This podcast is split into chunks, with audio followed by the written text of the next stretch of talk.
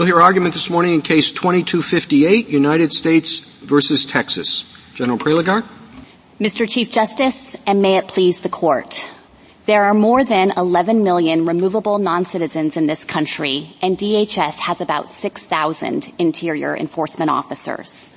To focus the agency's limited resources on threats to public safety, national security, and border security, DHS adopted enforcement priorities. But the district court issued a sweeping ruling vacating the guidelines nationwide. This court should reverse. First, the states lack standing. They argue states can challenge any federal policy that imposes even $1 of indirect harms on their own taxing or spending. That theory has no limiting principle. It's incompatible with our constitutional structure, and it contradicts more than 200 years of history and tradition where states could not sue the United States on this basis. Federal courts should not now be transformed into open forums for each and every policy dispute between the states and the national government. On the merits, the INA does not create an unyielding mandate to apprehend and remove every non-citizen described in provisions that use the term shall. This court has repeatedly held that the word shall does not displace background principles of enforcement discretion.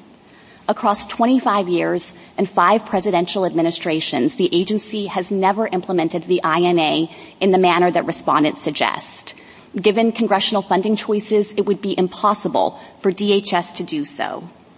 Adopting respondents' reading would not lead to more immigration enforcement.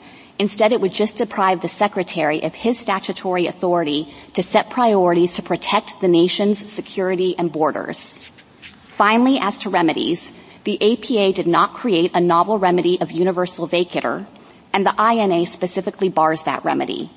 Section 1252F1 prohibits the lower courts from granting coercive relief against the operation of the covered INA provisions, and vacatur is plainly coercive. I welcome the court's questions. Uh, General, uh, does that same provision, 1252F, uh, also affect redressability for uh, standing purposes? Well, you know, I think that we've obviously analyzed these issues in two separate ways, and I think that here, uh, assuming that there were standing, it would have been possible to get a different remedy, like a declaratory judgment, which the state sought in their complaint. But you don't think that 1252F uh, precludes uh, declaratory judgment? That's right. We do not think that so long as the declaratory judgment is not issued in such a way that the court has made clear that it's coercive and, for example, would be backed up by contempt, that would effectively function like an injunction. We're not disputing that litigants would be able to obtain a declaratory judgment in line with section 1252F1. So which remedies would it preclude in this case? So it would preclude the nationwide vacatur that the states obtained here. And the reason for that is because the, the statute clearly focuses on forms of coercive relief. As the court said in Aleman Gonzalez last term, it prevents orders that would require DHS officials to take or refrain from taking action to implement the covered INA provisions while a suit proceeds. And that's because Congress's judgment in this area was that only this court should have authority to enter that kind of broad programmatic interference with the operation of the statute while a suit is proceeding. So we think that here vacatur shares the, the same feature as an injunction in terms of preventing DHS from be, being able to implement these covered INA provisions while the litigation runs its course. Your um, Linda R.S. argument under uh, standing, doesn't that mean that no state would ever have standing to challenge uh, immigration policies uh, concerning apprehension or removal of aliens? That's right. We think that the court articulated a, a, principle there that an individual or a state doesn't have a judicially cognizable injury in seeking enforcement of the law against a third party. What, what about Biden against Texas? The MPP case from last term? Four, there, four months ago. It's, your position seems inconsistent with that to me. Well, we did protest the state's standing in that case as well. In the lower courts, we litigated that issue, and the Fifth Circuit and the district court ultimately rejected our arguments. We had also contested the state's standing at the stay stage in this court, and the court ultimately declined to grant us stay relief and found that the states had a likelihood of success on the merits. And at that point, we went back to the drawing board and thought hard about these arguments and believe very strongly that the states here lack standing both under the kind of constitutional. So you went from one argument to believing very strongly the other way. this has been a through line. We have been protesting state standing, broad theories of state standing in the lower courts. And Mr. Chief Justice, the lower courts have not been accepting those arguments, but we think that the lower courts are fundamentally misunderstanding this court's precedents as it relates to our constitutional structure and the kind of I would have thought you'd have a little more concern about an opinion of ours that's four months old. I mean, it's not even out of the cradle yet, and you're throwing it under the bus. No, no. I kind of mixed the analogies there. we, we, certainly aren't suggesting that that opinion should be thrown under the bus. Uh, we were obviously briefing these issues with multiple mistakes that we thought the district court had made in that case.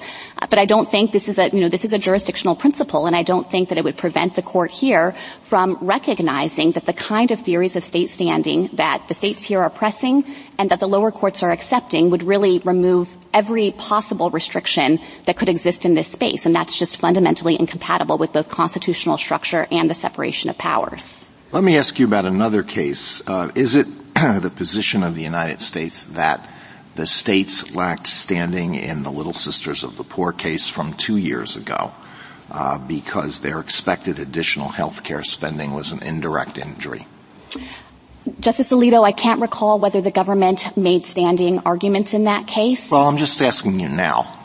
What do you think about that? The argument was that uh, uh, they, the states, Pennsylvania, I believe, and another state had standing because uh, the regulation they were challenging would have the effect of imposing, it would remove health care from certain residents, students who were away at college in other states, and thereby impose an additional cost on the states. Was that wrong? So if I understand the facts of the case correctly, I think that it's possible that that would constitute the kind of direct injury that this court's precedents have recognized in this space if the challenged regulation operated directly on the states with respect to uh, dictating, for example, their federal funds or requiring no, regulating just they, directly. No, they just said that they would have to pick that up under state programs. Well, let me move on to something else. On this indirect, direct injury distinction that you're drawing, should we hold that injury, that an indirect injury is never injury in fact for Article 3 purposes for all plaintiffs. No, we're not asking for that. So we think that this is a distinctive principle that the court has applied when states are seeking to uh, vindicate sovereign or quasi-sovereign interests. And the reason for that, I think the reason the court's precedents recognize that the states are then under an obligation to show this form of direct injury is about our constitutional structure. It's so this is a, this is a special standing rule for states that disfavors state standing. Well, let me be perfectly clear that when the states are seeking to proceed on the basis of proprietary harms, the same kinds of interests that other private litigants can bring, we yes, think that the a, same an, rules apply. Yes, but uh, an injury that would be sufficient for Article 3 purposes for an individual or for a private entity is not sufficient in your view for the states. There's a special rule for the states. With respect to quasi-sovereign and sovereign interests, yes. And the reason that so this is a rule has, of special hostility to state standing. How is that consistent with Massachusetts versus EPA, where the court said that there is a special solicitude for state standing? Special solicitude as we understand it in this court's precedents reflects the fact that states have more theories of injury available to them. So they're not limited to the same proprietary interests that other parties can assert with respect to their contract rights or being regulated as an employer. Instead, special solicitude reflects the fact that states can also seek to proceed on the basis of sovereign or quasi-sovereign harms. But I don't think it's right to suggest that the, the court's rules or framework in this area amounts to hostility. This is about recognizing that when one sovereign is suing another sovereign under our constitutional structure, that implicates fundamental constitutional principles. And I think a, a contrary rule well, would effectively mean like that states can sue about like anything. The, you don't like the word hostility, but you have a special rule for state standing that disfavors the states. The states are in a less favorable position than they would have been if they were a private entity or an individual. Let me move on to one other case. Do you concede that Federal Election Commission versus Akins acknowledges that Congress can permit civil actions challenging non-enforcement decisions? Yes, in that case, I recognize that the court concluded, obviously, over Justice Scalia's dissent, um, but that is an example where the court allowed standing in that circumstance. And sure. why doesn't that principle apply here? Well, I think that the, the more on-point precedent in this case is Sure-Tan, where the court specifically took the Linda RS principle and said that it applied in the realm of immigration law as well. What do you do with Heckler versus Chaney where the court recognized that general principle but also said when Congress uh, puts uh, specific limits on uh, executive enforcement that courts have authority to uh, enforce those limits? Well, in that case, of course, the court wasn't confronted with standing questions. That was a case about whether a decision was committed to agency discretion by law. And I think the court's recognition there is that Congress has statutory authority to make its own judgments that sometimes will direct agencies in the exercise of discretion. But we think that that presents a merits issue, and it raises the question whether you should interpret particular statutory language to create that kind of displacement of discretion in the first place. General, um, assuming hypothetically, that I don't accept your argument that a cost to a state could give it standing in certain situations. Uh, Judge Sutton, in a related case to this one or a similar case to this one, pointed out, however, that under Arizona versus Wynne, we have said that if you're going to claim cost, you have to show us that it's a net cost. Um, could you address that as an alternative theory here? Yes, of course, Justice Sotomayor. And we think here, getting into the facts of this case, that there was no basis in this record to conclude that the states will actually incur these kinds of indirect effects on their own taxing or spending or regulating. The district court seemed to think that these enforcement priorities would suppress overall levels of enforcement such that there would be the prospect that there might be additional non-citizens present in Texas. But if you look at how the enforcement priorities are intended to operate, this is not about reducing enforcement of the immigration law laws, it's about prioritizing limited resources to say go after person A instead of person B. And there is no reason to conclude that that's actually going to lead to less enforcement against individuals overall. Suppose Congress passed a law that said that every person must buy seven apples per week. And let's say I don't like apples and the cost of seven apples is, uh, I don't know, eight dollars. And that's, I say, that's a pocketbook injury for me. So I have standing to challenge that. Do I, do I have standing or do I have to show that the net benefit to me, monetary benefit to me of buying all these apples is that it will improve my long-term health and so I will, healthcare costs that I might have otherwise incurred, I'll avoid. By buying all these apples, if I buy them, I'll feel that I have to eat at least some. Do I have to show net injury there? Justice Alito, I acknowledge that in that hypothetical, no, you could challenge that re- regulation that is directly operating on you. But I think the problem for the states here is that they're asserting indirect harms. They're suggesting that there, through an attenuated chain of events, there is going to be perhaps the prospect of one additional non-citizen in their borders, and that's going to cause well, no, harms. No, and there, I think we need to You've gone back to a different argument. I understood those to be two separate arguments. You have the direct indirect argument, and you have the net cost argument. Well, here I think I was trying well, to engage on whether the district court could have reasonably concluded that there would be that kind of actual out-of-pocket expense for the states. And I was trying to make the overarching point that that's not how these enforcement priorities work in the first place. But even on the specific conclusions that the district court reached, we think that the findings were fundamentally flawed. So clearly erroneous? Yes. To agree with you, we have to find, because you didn't talk a lot about the clearly erroneous standard in your brief, so I wondered whether you were saying that the district court's factual findings were clearly erroneous or that the district court made an error of law because it didn't offset uh, burdens with benefits. No, we are arguing that these factual findings are clearly erroneous, and I recognize that the court infrequently delves into facts like these, but I guess what I would say is that if any facts are clearly erroneous, it's, it's these facts, and it's not hard to see on the record why. The district court committed really two independent errors here. The first thing is that it looked at the wrong time frame. It focused on fiscal year 2021 to suggest that the states had incurred costs, but that was a time period before these guidelines even took effect, and so it was improper to draw those kinds of causal errors based on that data. But even putting that to the side and looking at the data, it doesn't support the district court's analysis. The court said DHS is not detaining the same number of criminal non-citizens.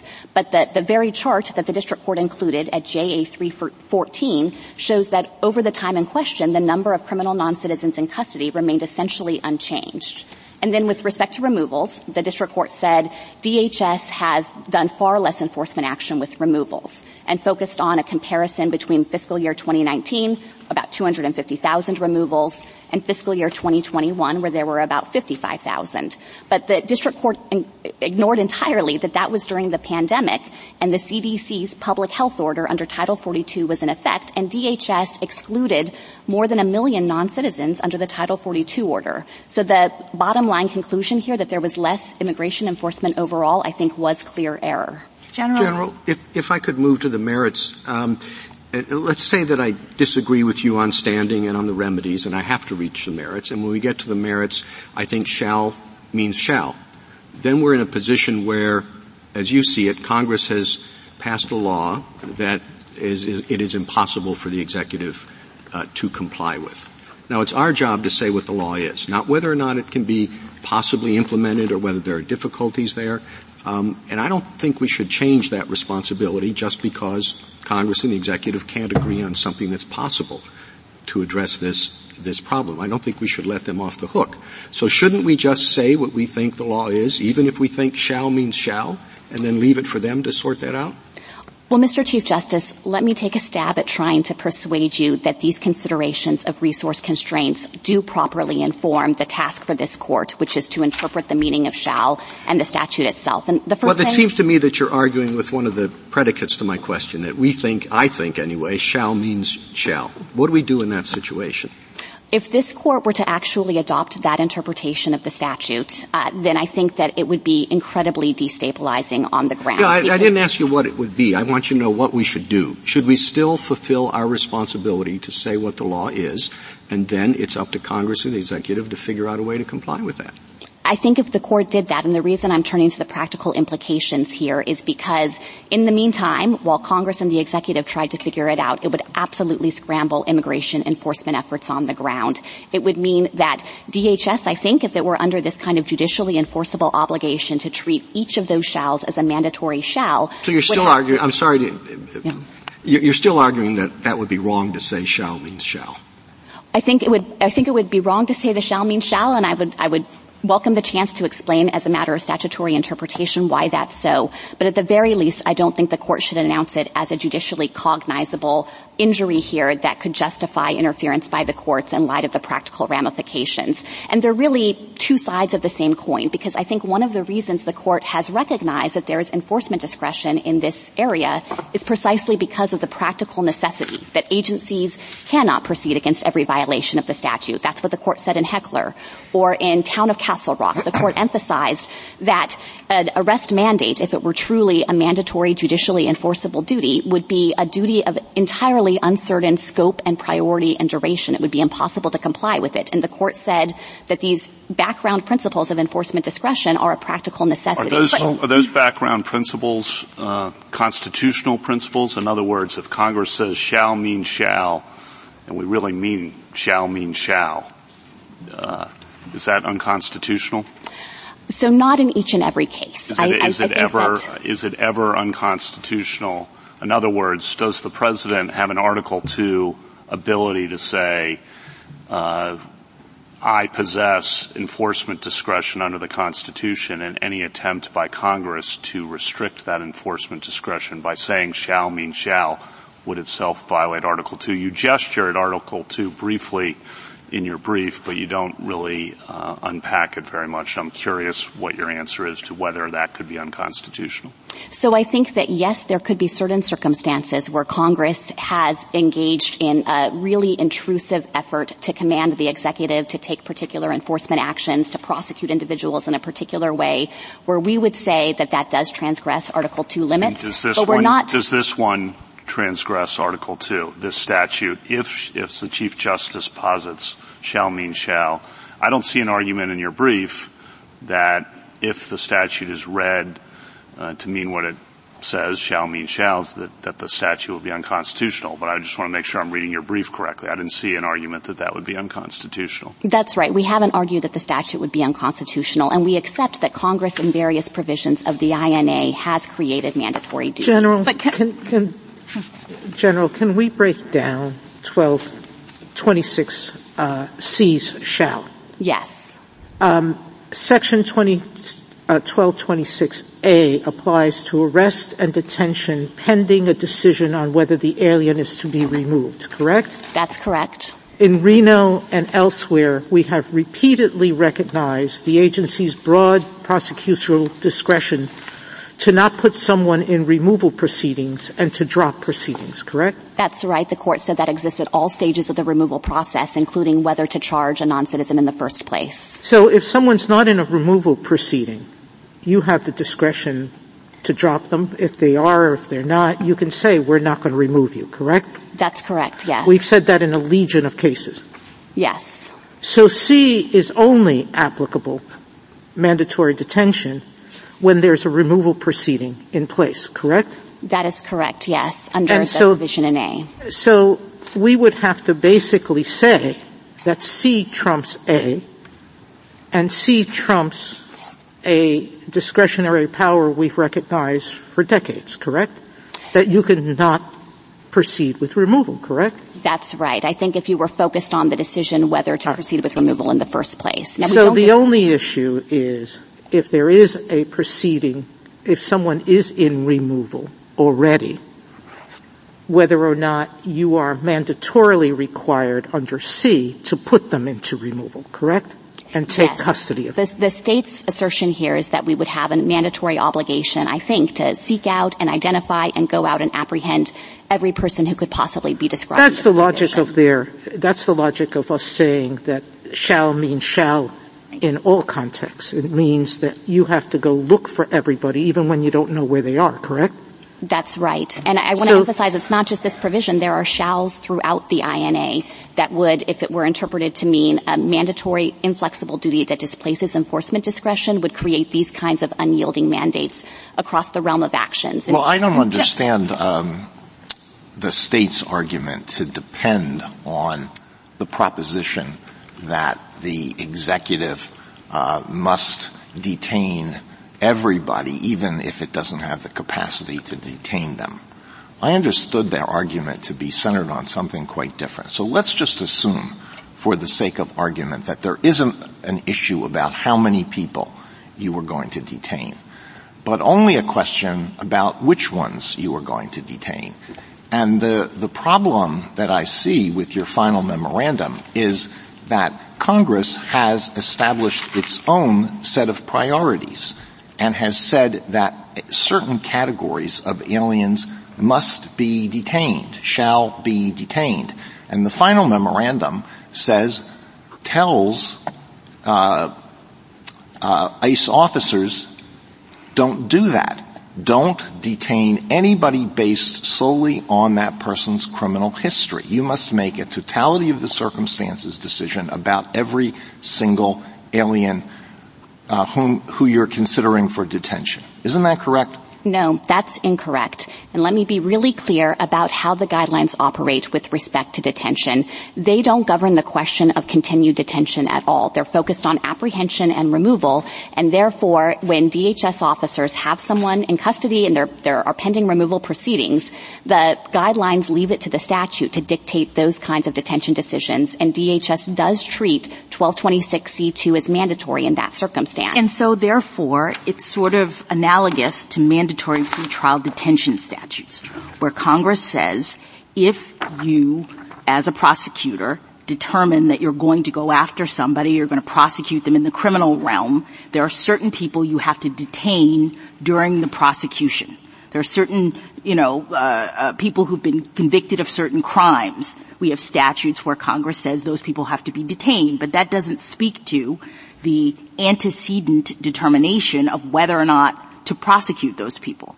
I think it, the problem that I'm seeing with the state's argument is that they appear to be conflating uh, Congress's mandates with respect to detention and Congress's statements with respect to removal, and that the idea um, of 1226 1226C is that once the determination has been made pursuant to prosecutorial discretion that you're going to remove someone, if those people fall into the particular criminal alien categories, they have to be detained for the purpose of that removal. Am I reading that correctly?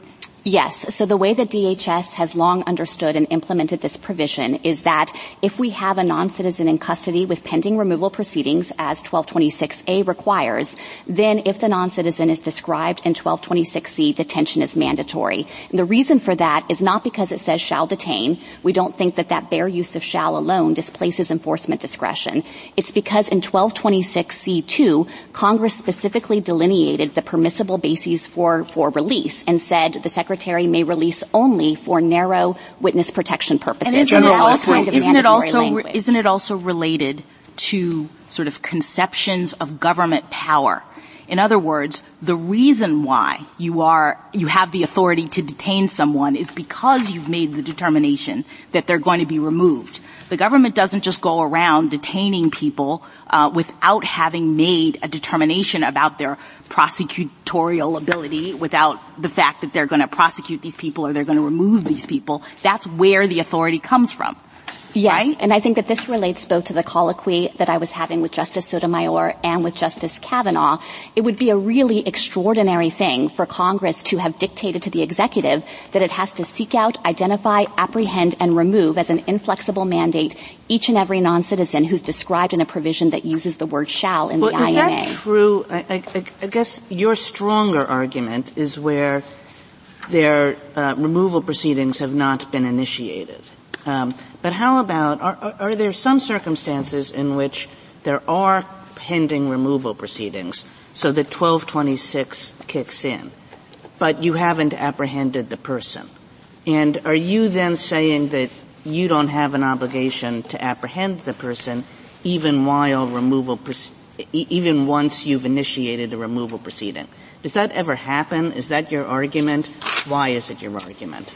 Yes. So it's possible that that could happen in a circumstance, for example, where DHS encounters someone at the border who lacks papers and so they're removable and they're issued a notice to appear and have pending removal proceedings, but the agency isn't aware that they're a non-citizen described in 1226C and then later gains that kind of information after the non-citizen has already been released and therefore is aware of the information at that juncture.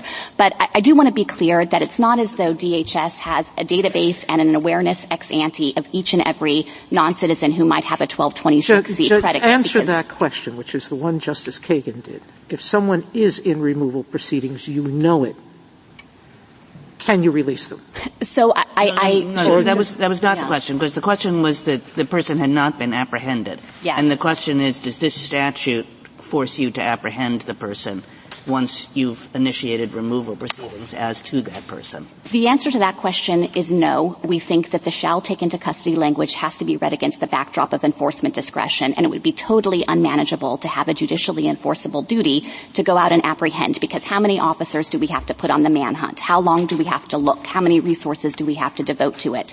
But I should also be clear about the factual premise, which is that we would know with certainty that the person is subject to 1226C. That's actually a really complicated legal analysis under this court's categorical approach. It requires parsing the elements of the state statute, comparing that to the generic federal offense, or the federal crime, deciding whether there's an overmatch, deciding whether the statute's divisible, tracking down the Shepard documents. So it's not as though DHS conducts that analysis or knows in advance. Instead, it conducts the 1226C analysis when it's making release determinations for people who are already in its custody. Counsel, maybe we can move on to individual question now, and I'm sure that some of it will deal with remedy, which is the one area, area we haven't addressed yet. Uh, and in that area, uh, your, your position on uh, vacatur.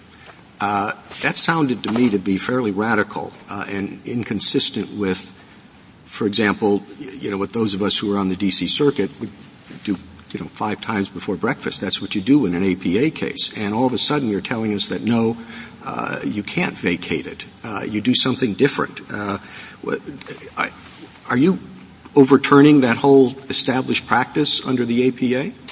Yes, I acknowledge, Mr. Chief Justice, that the lower courts, including the D.C. Circuit, have in our view been getting this one wrong. Um, they have reflexively assumed that vacatur is authorized under Section 706 of the APA. But what I would say is that they haven't reached wow. that conclusion with. I mean, this is a long. that's what the D.C. Circuit and other courts of appeals have been doing all the time as a staple of their decision output. But they haven't been doing it with any attention to the text, context, and history of the provision. So it's not as though there are decisions out there that have really engaged with these arguments and come out the other way. Instead, it seems like this happened and came about because courts just reflexively transposed remedies that were available under special statutory review provisions, which do sometimes authorize vacatur, to the APA context writ large. And our argument is that if you actually drill down on the text of 706 and look at its context and also look at the history of the APA, which was not intended to create any kinds of new remedies, but instead to simply provide for the remedies that had pre-existed the statute's enactment in the traditional forms of legal action under Section 703, it demonstrates that the courts have erred here. How, I, how many cases would you th- say that we have uh, issued over the past year, decade, whatever, where we have upheld decisions uh, uh, vacating uh, agency rulings under the APA? The court has Thousands. done it in, an, in a number of cases. Some of those involve special statutory review provisions, so I do want to box those off. But I acknowledge, yes, the court has sometimes affirmed decisions that no, no, sometimes agency over and over and over again. But also never with attention to the remedial arguments that we're making here. And I, I don't think it's ever too late for this court to give the statute its proper construction when you actually look at its text, context, and history. Okay, and I don't you. think uh, Justice Thomas, Justice Alito. Well, I want to come back to the last question that I asked you um, and break it down. And I hope you can give me a succinct answer to these questions that I'm going to ask. If shall means shall, is there a, well, let me amend that. Uh, does the statute say that an alien who has been convicted of an aggravated felony shall be detained? Yes. It says that All in right. section 1226C. And I'm looking at the final memorandum, pages 114 to 115 of the joint appendix, where you set out certain aggravating factors, which includes a serious prior criminal record, the gravity of the offense of conviction and the sentence imposed, and then a list of mitigating factors, advanced or tender age, mental condition, uh, various others, military or public service, and then you say on 115, our personnel should not rely on the fact of conviction or the result of a database search alone. Now that's what I was getting at. Congress has set out certain priorities with respect to an alien convicted of an aggravated felony. It says that person shall be detained. And what your final memorandum says is no, that person shall not be detained based solely on this prior conviction for an aggravated felony. You have to take into account that as one of the aggravating factors and then all of these mitigating factors and then the officer must make a determination. So we have one set of priorities established by Congress and a different set of priorities established by the executive branch. Isn't that correct? No, that's wrong because the guidelines govern only decisions about apprehension and removal, whether to charge a non-citizen in the first place. And I think that the kind of mismatch here is that 1226C governs when DHS has already made the charging decision, so there are pending removal proceedings. And at that point, if we have a non-citizen in custody, we will detain them if they're described in section 1226C. ICE does not make release determinations without running that analysis. And so I don't think that there is any fundamental override here here of the detention provisions because the guidelines don't have anything to do with continued detention. Justice Sotomayor? Let's break that down again. Okay? Um, A and C operate only when you've decided to remove somebody, correct? Correct, because of the pending removal proceedings, right. pending a decision on whether the non-citizen. Nothing in A and C takes away your discretion explicitly or otherwise, to decide not to remove any particular person. That's correct. What it says is you have to do something when you decide to arrest and detain and remove. Correct? And at that point we are prohibited from release if there are pending removal proceedings. So that at any point in this process, you're saying the guidelines, we're focusing in on the guidelines as making the determination of whether to detain you're saying, no, you're making a determination as to whether to remove or not, correct? Yes, that's correct. And it's only then that A and C come into effect? Yes. All right. And we've been talking about 1226, but Justice Sotomayor, your questions touch on 1231 as well, which has in, in subsection A a directive that DHS shall remove non-citizens with final orders of removal. But this court already said in Reno versus AADC in, in Justice Scalia's opinion for the court that the executive retains discretion not to remove at all stages, including after a final order of removal. So I think we see the same kinds of situations and these principles of enforcement discretion apply there. Thank you.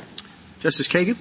You referred a little while ago to past administration's practice and said what you were doing uh, was consistent with that, or at least that te- Texas's view would be inconsistent with that.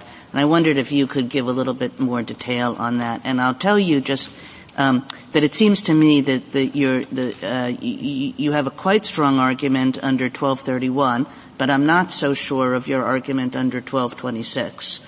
And so if you would address each of the two provisions and what prior administrations have done. Yes, um, I would be happy to. So the the agency has always implemented these provisions which were added to the INA in 1996 in recognition that it retains its background principles of enforcement discretion. And so it has never implemented the statute with respect to 1226, 1231, or, or some of the other big ones like 1225 that you shall as creating an inflexible mandate to, uh, to go after each and every one of the non-citizens described in those provisions. And, and that has been constant. With respect to 1226C itself, the other thing that's been constant is what I was describing to Justice Alito, which is that DHS has long understood C2 to require mandatory detention in circumstances where we have pending removal proceedings and already have an individual in custody. But it has never interpreted that provision as requiring it to go out and arrest every individual who's described in that provision, both because that would be an impossible burden and because it's never understood the shall language, the bare use of shall, with respect to the take into custody provision to create that kind of inflexible mandate. Thank you. Justice Gorsuch? We haven't had a chance to discuss uh, 1252 much, and I'd like your thoughts on that. And in particular, if we were to agree with you on that, do we have to address your standing arguments, let alone the merits? No, I think that if the court agreed with us on the scope of 1252F1 as prohibiting the vacatur that was ordered here, the court could say that alone and stop. That's also a jurisdictional threshold issue in this case. Is it jurisdictional though? Um, we've had some question about that last term, as you'll recall as well, and whether it's just a remedial limitation on remedial options for the district court or whether it is truly a jurisdictional statute.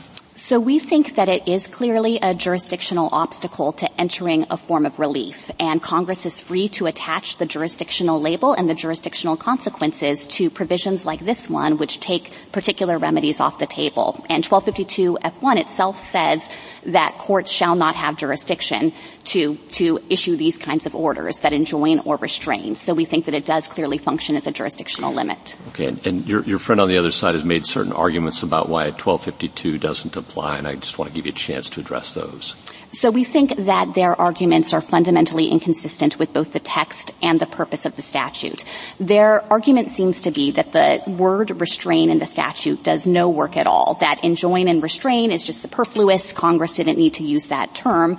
But we think that that clearly ignores the fact that the court generally doesn't interpret statutory language to produce that kind of superfluity. And then there's a second statutory principle here where the very next subsection of F2 1252F2 uses just the term enjoin, and that implicates the principles this court has articulated that Congress generally means different things when it dif- uses different language in adjacent subsections of the same provision. And then on top of all of that, we think that Texas's arguments would essentially create a giant loophole in what Congress was attempting to do with this statute. The whole point of this provision is to prevent lower courts, not this court, but lower courts from entering coercive programmatic relief while the case is being litigated, and that's precisely precisely the effect of universal vacatur here. You indicated earlier, I believe, that you thought a district court could still enter a declaratory judgment, and at least my, my recollection is the federal government tries to abide by declarations of the law. Um, so how is that? How does that fit into your theory? So I think a declaratory judgment would not have been coercive in the same way. If the district court had entered a declaratory judgment here, it wouldn't have required us to comply. We would have thought that that judgment was entered in error. We would have pursued our appeal rights. And I think that DHS would have been free to continue to apply the guidelines in the interim while the case was proceeding. Okay, and um, on the APA argument, some of us didn't have the benefit of sitting on the district, uh, the DC circuit five times before breakfast entering these orders and you know, I, I stare at the language and I, I'm, I, am I, I hear your argument. Um, I, I, think your friend on the other side is going to point us most specifically to the, the language set aside in 706 and, and hang his hat there if I had to guess. Uh, and I'd just like to hear your response. So we have never disputed that set aside can sometimes mean vacate, but I think it's equally clear that that text can sometimes bear the meaning of disregard or literally set to the side. That's how the court uses it when it reviews federal statutes, for example. If the court thinks a statute is invalid, it might say, we're setting aside the statute. We don't erase them from the books. Correct. You do not vacate or void the statute and take it off the statute books. Instead, you literally disregard it for purposes of fixing the rights of the parties before you. And we think that's how section 706 706 uses the term. The reason for that is because 706 is setting forth a rule of decision that governs across all of the cases where APA claims can be brought, including things like habeas actions or judicial enforcement uh, or judicial review of, of, an agency enforcement actions. And there it would be just like a statute. You, you can't vacate an agency regulation in a habeas case. You would have to set it to the side. It's section 703 that sets forth the remedies under the APA, not 706. And we think that if you look at the context here and also the history history that there was no intent by Congress to create a truly unprecedented, sweeping, non-party specific remedy, it, it fortifies the conclusion that that would not be the proper interpretation of the text. I mean, it is kind of interesting that remedies are expressly listed in 703, that Congress would sneak in the most important uh, remedy and by far the most sweeping one in section 706, what is it, 2B? Something like that um, which is, governs the scope of review, and that nobody at the time, Davis, Jaffe, you know, people who noticed things, uh, noticed this innovation. That's correct. We think that certainly if Congress were going to take the action of creating this kind of unprecedented remedy that operates directly on the agency rule itself rather than with respect to the parties, someone would have said something and Congress would have made that much clearer in the text of the statute and not separately addressed remedies in 703. Thank you, General. So, uh, I have questions on each bucket. Um, so on standing, uh, if a new administration comes in and says, uh, we're not going to enforce the environmental laws, we're not going to enforce the labor laws, uh, your position, I believe, is no state and no individual and no business would have standing to challenge uh, a decision to, as a blanket matter, just not enforce those laws. Is that correct? That's correct under this court's precedent, but the framers intended political checks in that circumstance. You know, if, if an administration did something that extreme and said we're just not going to enforce the law at all, then the president would be held to account by the voters and Congress has tools at its disposal as well. And what are those tools? Because you mentioned earlier this would be extraordinary, but I think Congress in 1996 and today, but in 1996, which is the relevant date, thought um, the immigration problem in the United States was extraordinary.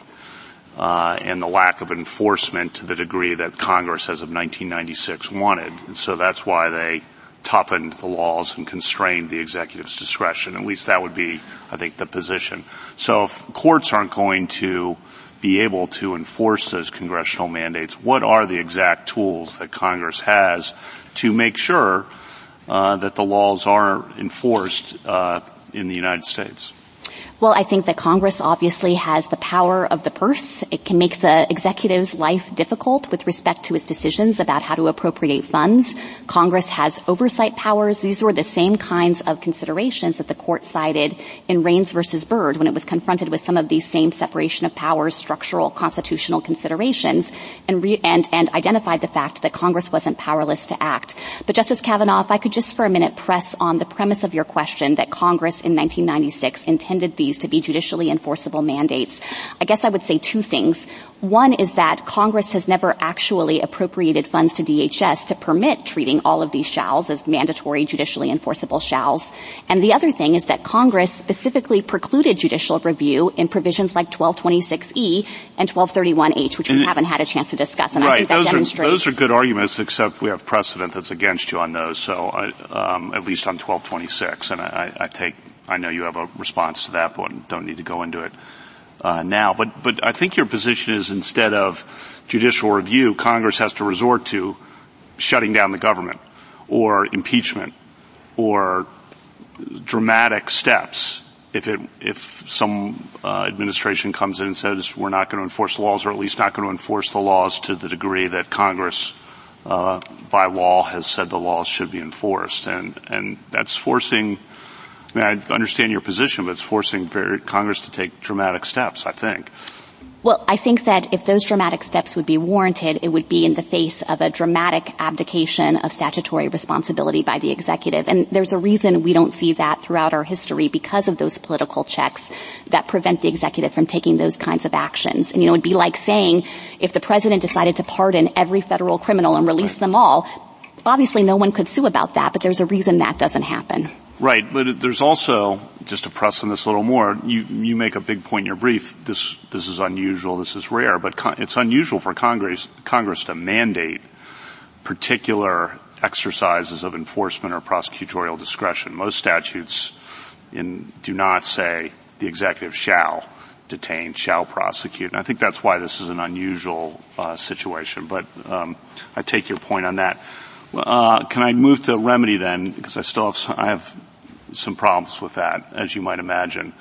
Uh, set aside, you said the judges on the D.C. Circuit haven't paid attention to text, context, and history. I guess I would respectfully uh, push back pretty strongly on that. I sat with judges like Silberman and Garland and Tatel and Edwards and Williams. They paid a lot of attention to that. And the government never has made this argument in all the years of the APA. At least not that I remember, sitting there for 12 years. I haven't seen it made. It's a pretty radical rewrite, as the Chief Justice says, of what's been standard administrative law practice. And you devote three pages in your brief to this complete change that all these judges have been doing for all these years, and the government comes up and acknowledges that in case after case after case with labor or energy, environmental, and uh, I think it's a big step. And you say they're not paying attention to the text. Yeah, we did. Set aside means set aside. Then that's always been understood to mean uh, the the rule's no longer in place. No one's really had a this. No case has ever said what you're saying anywhere. No one. You know, it's a recent law review proposal. Good for that. But uh, you know, that's not been the law. And so I find it pretty astonishing that you come up here uh, and make and I realize it's not your, you know, the main part of your submission, but I'm just going to push back pretty strongly on the, you know, three pages for just, just toss out decades of, of this court's law, of circuit law, and you've got public citizen and Texas coming after you on this. They don't usually unite in a administrative law case in my experience, uh, and they both say your position is completely unprecedented on that. So, uh, that's not really a question, but that is a that is a comment on what I, what I think is a pretty extreme argument. And I know it's not your whole argument, but this piece of the argument, so I don't want to overstate what I'm saying here. Just this piece of your argument I think is pretty extreme. So so Justice Kavanaugh, uh, let me say first, let me clarify that of course I didn't mean that the DC Circuit isn't generally paying attention to text, context, and history, and I should have been more precise that I don't think that the court has ever had the opportunity to actually engage with the arguments that we're making here in this case. And, and what I was trying to, to point out is that I don't think it's too late for courts to start to engage with these arguments. And I recognize that we ourselves are landing on them somewhat late in the day, um, but we have been making these arguments consistently. I think the first time we started to make them was in 2008 in the Summers versus Earth Island Institute case. Uh, we've repeated it pretty consistently since the Little Sisters case in the last administration and in cases here. And some lower courts, now that they are actually looking at our arguments, have recognized the force of those arguments. It's, it's not accurate to say that no court ever has considered this or accepted it. Uh, the Fourth Circuit has said that universal vacatur is not a permissible remedy under the APA. Chief Judge Sutton in the Arizona versus Biden case in his separate concurrence recognized the force of our arguments about vacatur under Section 706. and what does it mean just in this case? If, does it mean, for example, if we rule against you on the other issues, but then agree with you on the remedy, uh, the, the set-aside point, does that mean the government can then uh, ignore the substance of this court's ruling in uh, other states? No, not at all. I think if this court then determined to issue, well, this court would have authority, of course, to issue a declaratory judgment, and we would abide by that throughout the nation if this court said what the law meant in this area. So I don't think it suggests that courts are going to be powerless to issue remedies here. They'll just be confined to the traditional legal remedies that pre-existed the APA as Congress intended. And that can include in other contexts uh, injunctions, injunctive relief. It can include declaratory judgments and any other permissible remedy that pre-existed the APA. Thank you. Justice Barrett? Let me pick up on the vacatur point. Uh, so one question I have, obviously the Chief and Justice Kavanaugh have pointed out that the courts of appeals, particularly the DC Circuit, have employed the remedy of vacatur for a long time. Why isn't it possible, and let's say that I agree with you and agree with some of the scholarship that says that this was not contemplated at the time of the APA's enactment. Why can't remedial authority evolve over time? You know, even if injunctions and declaratory judgments are what the, those, you know, who enacted the APA, if Congress had in time, scholars at the time, Jaffe, thought that didn't, vacatur didn't occur to them. Remedial authority is a flexible concept, and so maybe the courts of appeals have expanded that concept. Why would that be impermissible?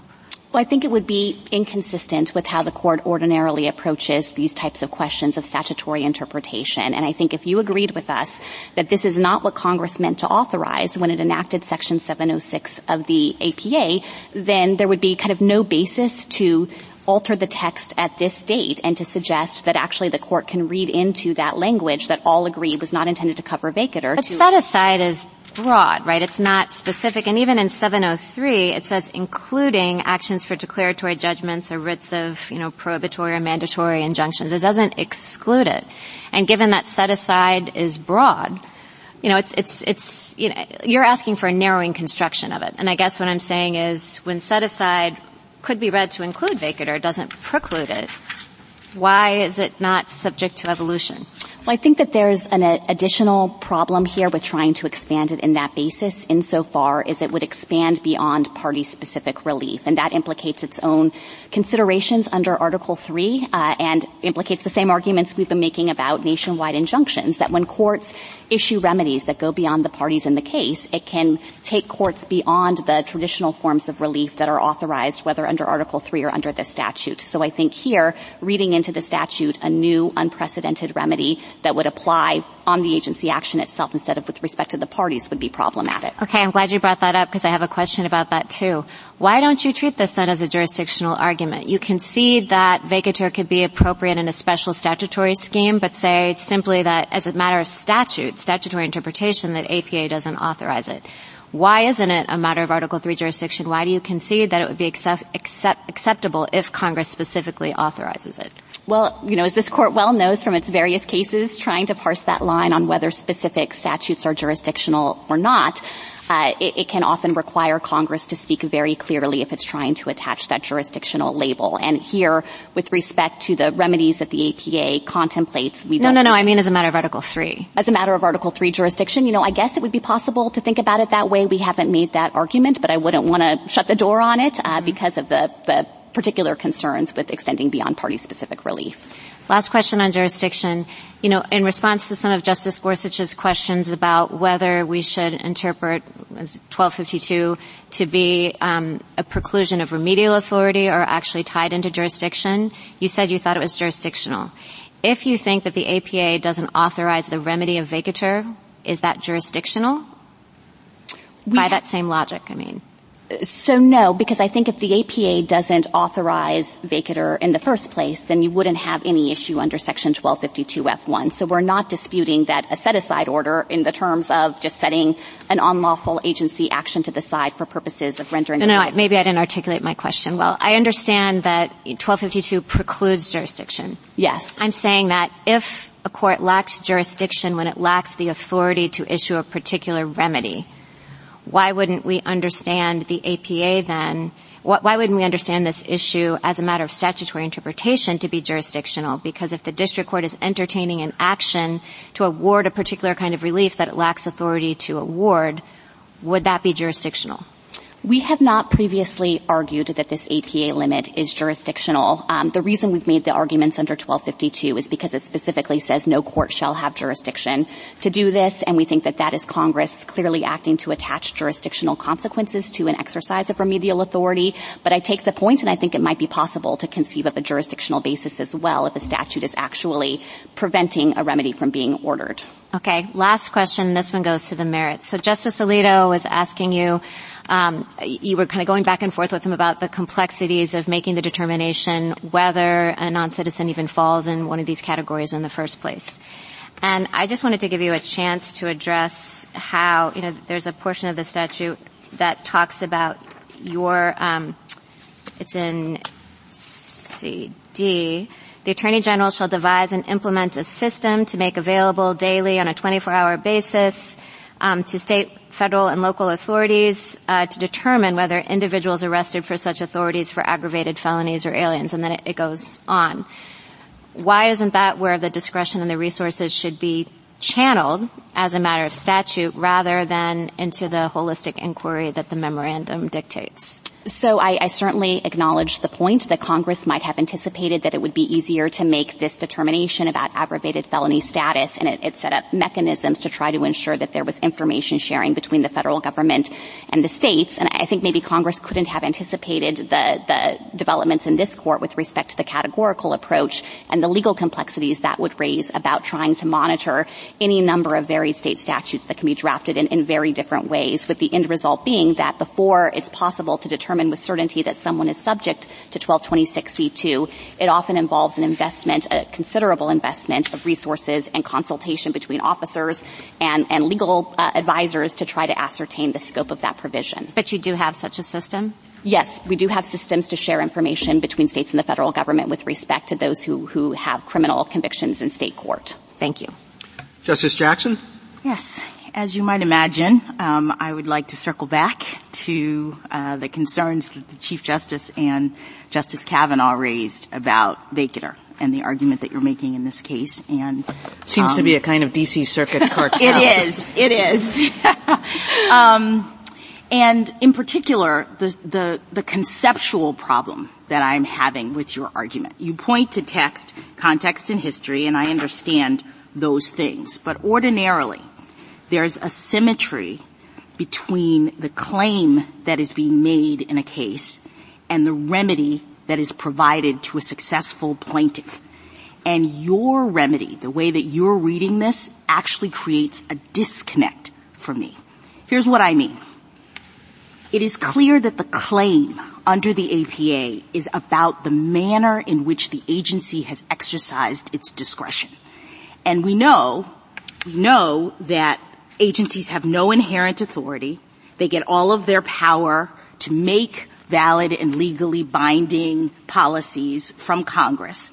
And Congress has said in the APA that in order to make valid and legally binding uh, policies, agencies have to follow certain procedures. So when a plaintiff is making a claim under the APA, they're complaining about the agency's failure to follow the procedures that are necessary in order to reach a valid and legally binding result.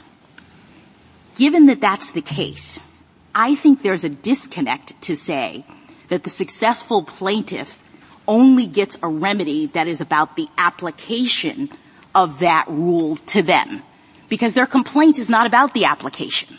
Their complaint is that the agency did not have the authority to do what it did because it didn't follow the procedures under the APA. It's as, as, as though they're saying what the agency did is void. It's a null set because they did not follow the procedures that Congress required. So I, I just don't even understand. Setting aside the, how you read the statute to get to that result, it seems to me to not make sense to say that the remedy is to allow the agency to apply its void defective rule to anyone else who's not the plaintiff. So Justice Jackson, I think where I disagree with the, with your analysis is in suggesting that a plaintiff in a case isn't protesting the application of the invalid agency regulation to that party. That's the very nature of this kind of dispute. Now, it might be the case that the, the arguments they're making but about I'm sorry, why it's not the nature because I mean, obviously they they are saying it was applied to them as a matter of standing. You have to have it applied to you in order to make the charge. But the claim is that the agency has failed to have notice and comment where it was required, or the agency has engaged in arbitrary and, dis- and, and capricious decision making. And if that's true, what it means is that the agency does not have a valid exercise of its discretion per Congress's requirements. The result then is that the agency doesn't have a rule that it can apply. And the statute says very plainly the most common sense result of that is just like in a contracts case. If the court were to find in a contracts case that the contract is void because it wasn't properly formed, you don't, the, the result is not you can apply it to whomever, just not the plaintiff standing there. It's, it's not a thing anymore. And, and, and that's to me what the statute says. You set it aside because you haven't formed it properly and consistently with what Congress has said. I certainly acknowledge that when a plaintiff is challenging the agency's decision making, their legal theory could suggest that the agency regulation is invalid in all of its applications and as applied to other parties too. But I still think that in that case, just like in the case of interpreting a statute, the proper remedy is the party-specific relief. But we don't have it. The APA is a different kind of claim. It's not a, the statutory claim is not about Congress's authority to make the policy decision. Did they follow the right procedures in making it? Let me ask you about 1252 um, F, because that's another basis that you sort of suggest that um, courts' authority is limited. When I look at 1252 F, it says that uh, there's no jurisdiction or authority to enjoin or restrain the operations of the provisions of this subchapter, which seems to me as though Congress is prohibiting an, an injunction of the statute. You've interpreted it, I think, to mean operation in the sense of any regulations, any policies of the government that are implementing that statute. But I guess I'm concerned about that because in uh, E3, just the provision prior, Congress was very clear about uh, spelling out things like regulations, guidelines, etc. I know that's a different provision because it pr- uh, uh, applies to expedited removal, but Congress knows how to say when it's talking about uh, claims being brought about guidelines, procedures, and things that the agency does. And yet, in this statute, in, in F, which would I think also apply to E, it talks about the operations of the statute. So why isn't really what's going on here that Congress didn't want its new regulations, its new uh, uh, policies concerning immigration to themselves be enjoined, and it wasn't really talking about uh, the agency's implementation in this in this provision. So I think that that approach would be inconsistent with the court's decision last term in Aleman Gonzalez, where the claims of the non-citizens in that case is that they were entitled to bond hearings under these provisions, and the court recognized that this bar uh, prevents an injunction that would prevent the executive from implementing its policies with respect to bond under that statutory language. And so I think that the same argument potentially could have been made there, that that's not actually enjoining the statute, it's enjoining the agency's policies that are consistent with, in the agency's views, those statutory provisions. All right, so what do we do about F as it applies to E? And again, I know E is not in this case, but if we're going to be interpreting F, do you, do you, uh, are, is it your view that the limitation on injunctive relief as you have uh, interpreted it in F applies to challenges on the validity of the system in E in the, in the expedited removal context? Yes, I think that we would take that position because I, you know, as we understand this court's interpretation in Aleman Gonzalez,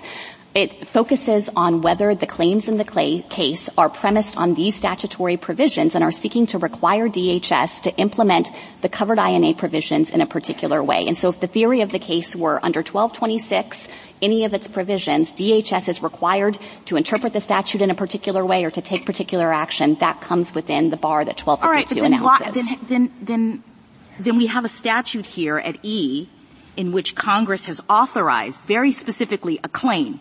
The Congress has said that you can bring a case in order to challenge a regulation, policy directive, written policy guideline, or written procedure of the Attorney General or here DHS. Congress has allowed that, and you're suggesting that the only relief is declaratory relief under those circumstances that you don't even have to follow, really? So there is the opportunity for declaratory relief in any court. 1252F1 also permits coercive relief on behalf of individual non-citizens, and 1252F1 preserves this court's authority to enter any form of relief. So I think that those are the remedies that Congress delineated under these statutory provisions. Thank you. Thank you, counsel. General Stone? Thank you, Mr. Chief Justice, and may it please the court. The states proved their standing at trial based on harms well recognized by this court's precedents, prevailed on merits arguments grounded firmly in the INA's text, and received vacatur, the standard APA remedy. Petitioners respond by attempting to rewrite the law of Article 3, the INA, and the APA. They are wrong. Petitioners call the state standing illegitimate because, because it is based on the costs states incur when petitioners violate federal law. But such costs fall well within those held as sufficient in at least Massachusetts versus EPA and Department of Commerce. As this court has recognized before, the states bear many of the consequences of federal immigration decisions. Those consequences fit comfortably in this court's traditional Article 3 standing framework. On the merits, the, final memorandum is unlawful for multiple reasons. Most clearly because it treats section 1226C as discretionary, while both this court and every previous administration have acknowledged it as mandatory. Petitioners respond by appealing to resource constraints in their prosecutorial discretion, both of which are beside the point. The states do not claim the petitioners must remove anyone in particular. Rather, petitioners' detention obligations run only to, arise before and after their decision to prosecute and run only to a small subset of this nation's illegal aliens. Finally, eliminating the APA's vacatur remedy would jettison nearly a century of administrative practice. When Congress empowered federal courts under Section 706 to set aside agency action it authorized courts, consistent with pre-APA practice, to vacate unlawful rules, not merely to disregard them. This court should not hold otherwise. I welcome the court's questions. Uh, General Stone, I'd like you to respond to some of our uh, back and forth about 1252F, particularly as it affects your standing in this case, and whether or not you can obtain the remedies that you seek. For example, is vacatur uh, vacatur actually possible under 1252F? Certainly, Justice Thomas. So in our view, vacatur is left available by 1252F1 for several reasons.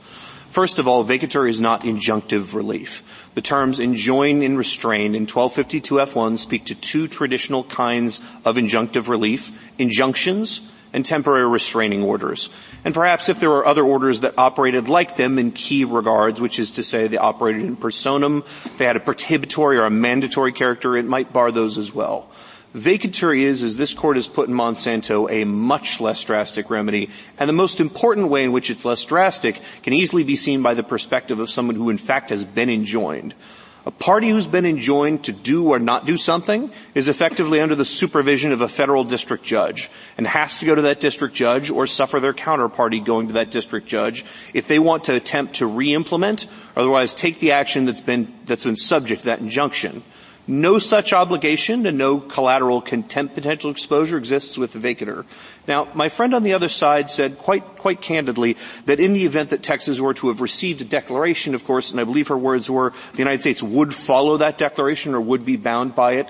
It's very hard to explain how it is that vacatur, which acts against, directly against a rule and does not in personam bind any officer or agency of the United States, is coercive or otherwise prohibited in the meaning of 1252F1, but the declaratory relief, which the United States acknowledges it would in fact follow, is somehow not coercive. I think, I think that line is evanescent if it exists at all. And so the best reading of 1252F1 is only to injunctions and those sorts of orders, and that the, the Texas, the state. It, it strikes me, General, that you had a better argument on this score, and maybe a good argument, before Aleman Gonzalez.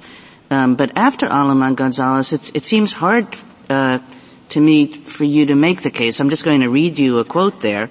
Um, we held that the uh, 1252 F1 barred orders that require officials to take actions that in the government's views are not required by the INA and to refrain from actions that again in the government's view are allowed by the INA.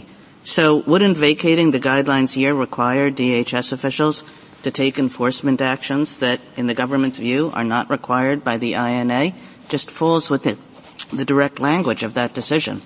I don't think so, Your Honor, and I'd have two points. First, vacatur is self-executing.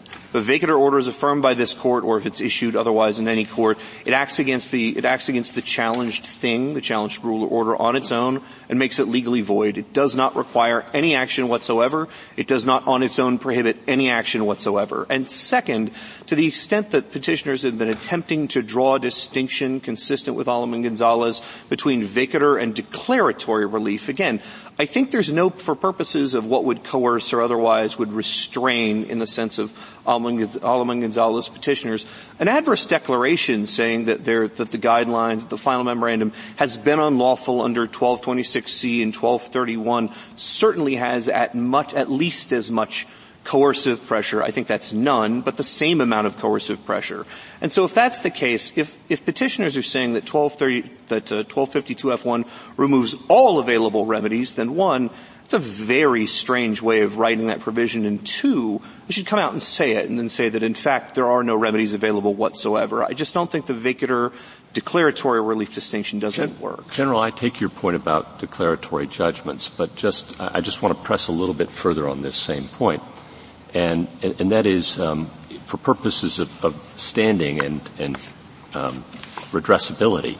You, you, took the position, I believe, that vacatur does solve Texas's problems because the immigration laws will be enforced differently without the guidelines than with the guidelines, right? Yes, and to be a little more specific, there are findings of fact from the trial court. Sure. That sure. the guidelines support cause. that. Yeah. Yes, yes. So without the guidelines, the government will enforce the immigration laws differently in a way that satisfies Texas? Without the guidelines, yes, and just to specify a little bit, that the, without the guidelines, federal immigration officials will no longer view their, discre- their mandatory obligations as We can spin it out as long as you want. I'm agreeing just the answer is yes, right? Yes, Your Honor. Okay.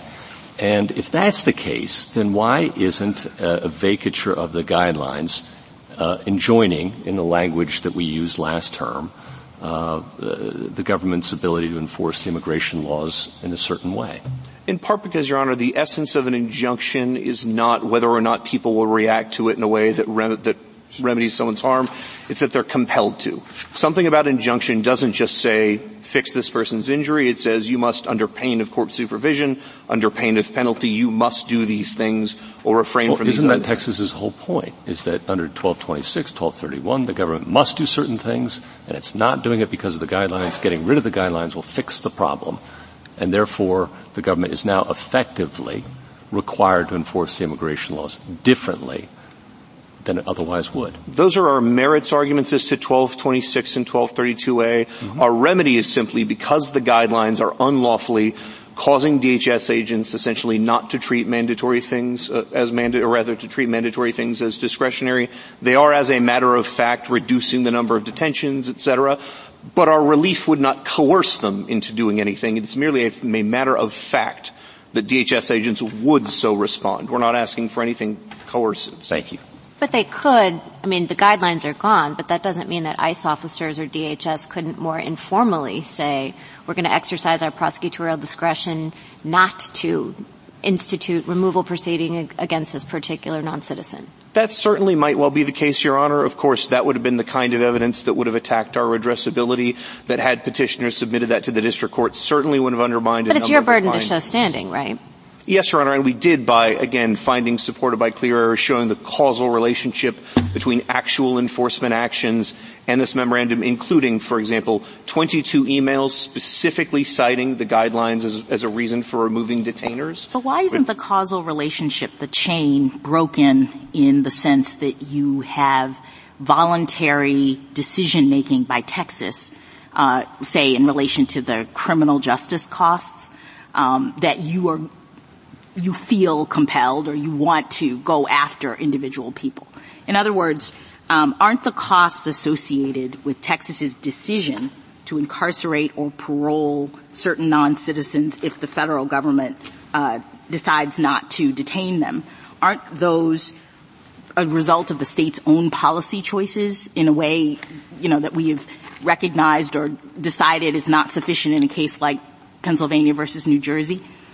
Your Honor, I think ordinarily in the court's Article 3 standing analysis, for example, in, uh, in the DACA case in Regents, the court didn't go, well, California is, is, suffering this injury in the first place because they have chosen to employ individuals subject to this immigration right, et cetera. And so really, to some extent, the loss of these individuals is a self-inflicted injury. More to the point, Texas suffers injuries regardless of what it does, whether it detains, releases, or paroles individuals, because we have not only law enforcement costs, but social services costs and very serious threats of recidivism. All right, well, separate, separate out the, the, can we just for a second separate out the criminal justice costs from the health care and other things that would be required.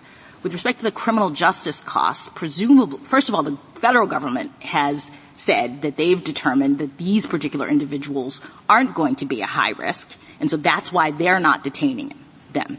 So why isn't Texas's determination to detain them on Texas? I mean, presumably there'll be other states that might agree with the federal government and say, you know, we're not going to expend Uh, any money to try to supervise or uh, detain these particular individuals? Well, two points, Your Honor. First of all, there are district court findings In fact. This was a disputed subject at the trial court regarding whether or not the rates of recidivism were acceptably high, what kinds of risk Texas was exposed to by these releases, and, and more to the point, Congress has made the determination, specifically in the passage of IIRA and 1226C, whether or not these individuals are unacceptably well, that's on the merits. That's a merits question. I mean, you know, I, I guess my point is just in terms of injury and who is bearing the cost cost and why, isn't it Texas's determination to go after and detain or keep detained these people, you know, a cost that Texas has chosen to incur?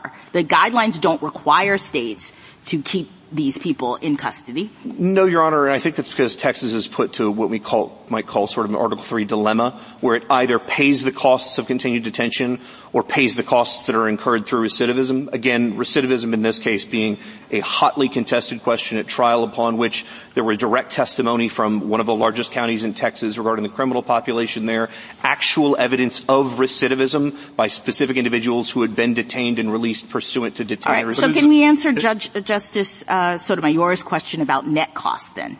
Um, so fine, there might be costs with respect to this group of people, but uh, the government, the federal government says um, that you're going to save a whole lot based on other aspects of the operation of the guidelines. What, what's your response to that? Two responses to that question. The first is somewhat straightforward, which is to say that's in the nature of a factual assertion. A factual assertion about which the petitioners offered zero evidence whatsoever. That was a disputed fact question at trial. They offered no evidence. If there were in fact evidence, I think that would go, that would be powerful evidence attacking our standing. Their assertions afterwards I'm are sorry, kind of evidence. you have to prove standing. And we have said in Arizona, the Arizona case, that you have to show the net effect, and you didn't. You didn't show I mean, what the government has said and what the record clearly proves is that there's been a surge at the border. If left unattended, that surge would overwhelm all of the border states, not just Texas. And that the cost of doing that has to give them greater priorities in terms of aliens who are already here. But we know that many of those people coming in will be risk to the state of Texas, et cetera. Why haven't you shown that that net effect of keeping more people out is going to mean less than the few people that they decide to erroneously let go? Respectfully, Your Honor, I think there's two points here. One is that this court doesn't typically treat standing as an accounting exercise as to whether or not No, but you have to, you have to show, you can't look at a piece of a policy and say, I don't like a piece. You have to look at the policy altogether certainly, Justice Sotomayor, what we are looking at here is a very specific challenge to the exercise of detention authority under two sections. I don't think it's an Article 3 vice that Texas isn't challenging the entire immigration code's application in all cases. General, do you think that there's any immigration policy that you could not challenge under the way you view standing? I think that's hard to discuss in the abstract. There might well be, Your Honor, but it shouldn't come It's hard to think of, I guess is what I'm saying. I mean, if all you need to do is to say we have a dollar's worth of costs and you don't even need to think about the benefits on the other side. I mean, every immigration policy, you let in more people, you let in fewer people, is going to have some effect on a state's fiscal uh, uh, uh, condition. Uh, maybe they'll get less or more tax dollars. Maybe they'll have to spend less or more money. I mean, every single immigration policy and then, you know, not to mention all the other policies in the world that if a state comes in and says, I, I got a dollar's worth of costs that I can show you, I mean, we're just going to be in this, in a situation where every administration is confronted by uh, suits by states that can, you know, bring a, a, policy to a dead halt, to a dead stop, um, by just showing a dollar's worth of costs. Two points, Your Honor. The first is, and I can't speak for all states, obviously, uh, even though 37 of them are participating in this case and none have adopted the United States' theory of standing. Texas has more than half of the it's southern It's not border. responsive to my question. Yes, Your Honor. Texas I mean, look, and this isn't anything that has to do with this administration. You know, some other administration will come in and the California Solicitor General will be standing where you are. And, uh, you, know, there's an issue here, especially with respect to immigration policy. Immigration policy is supposed to be the zenith of federal power, and it's supposed to be the zenith of executive power. And instead, we're creating a system where a combination of states and courts can bring immigration policy to a dead halt. Two points, Your Honor. The first is, again, speaking at least for Texas, it shouldn't be particularly surprising that we would suffer outsized Article 3 injuries given the fact that half of the southern border immediately abuts Texas. You, you, you, you're not saying that you have a special kind of injury here. You're saying all the usual rules apply, maybe more than the usual rules, and all you need to show is a dollar's worth of costs. We are indeed saying the usual rules apply with one twist, which is to the extent the usual rules don't apply, immigration surely is the kind of sort of sovereign prerogative that in the sense of Massachusetts versus EPA, Texas has had to surrender to the Union as a part of the state of joining the Union, and Texas has been given a procedural right, just like in Massachusetts versus EPA, to vindicate those interests that it has had to surrender to the federal government. So I, I guess what strikes me is that these very broad arguments that the Solicitor General was making – maybe we shouldn't, even if we don't think that we should accept them as broad prohibitions, the fact that you are not the party directly regulated, the fact that you are challenging an enforcement action, particularly an enforcement action where the most discretion has been given to executive officials.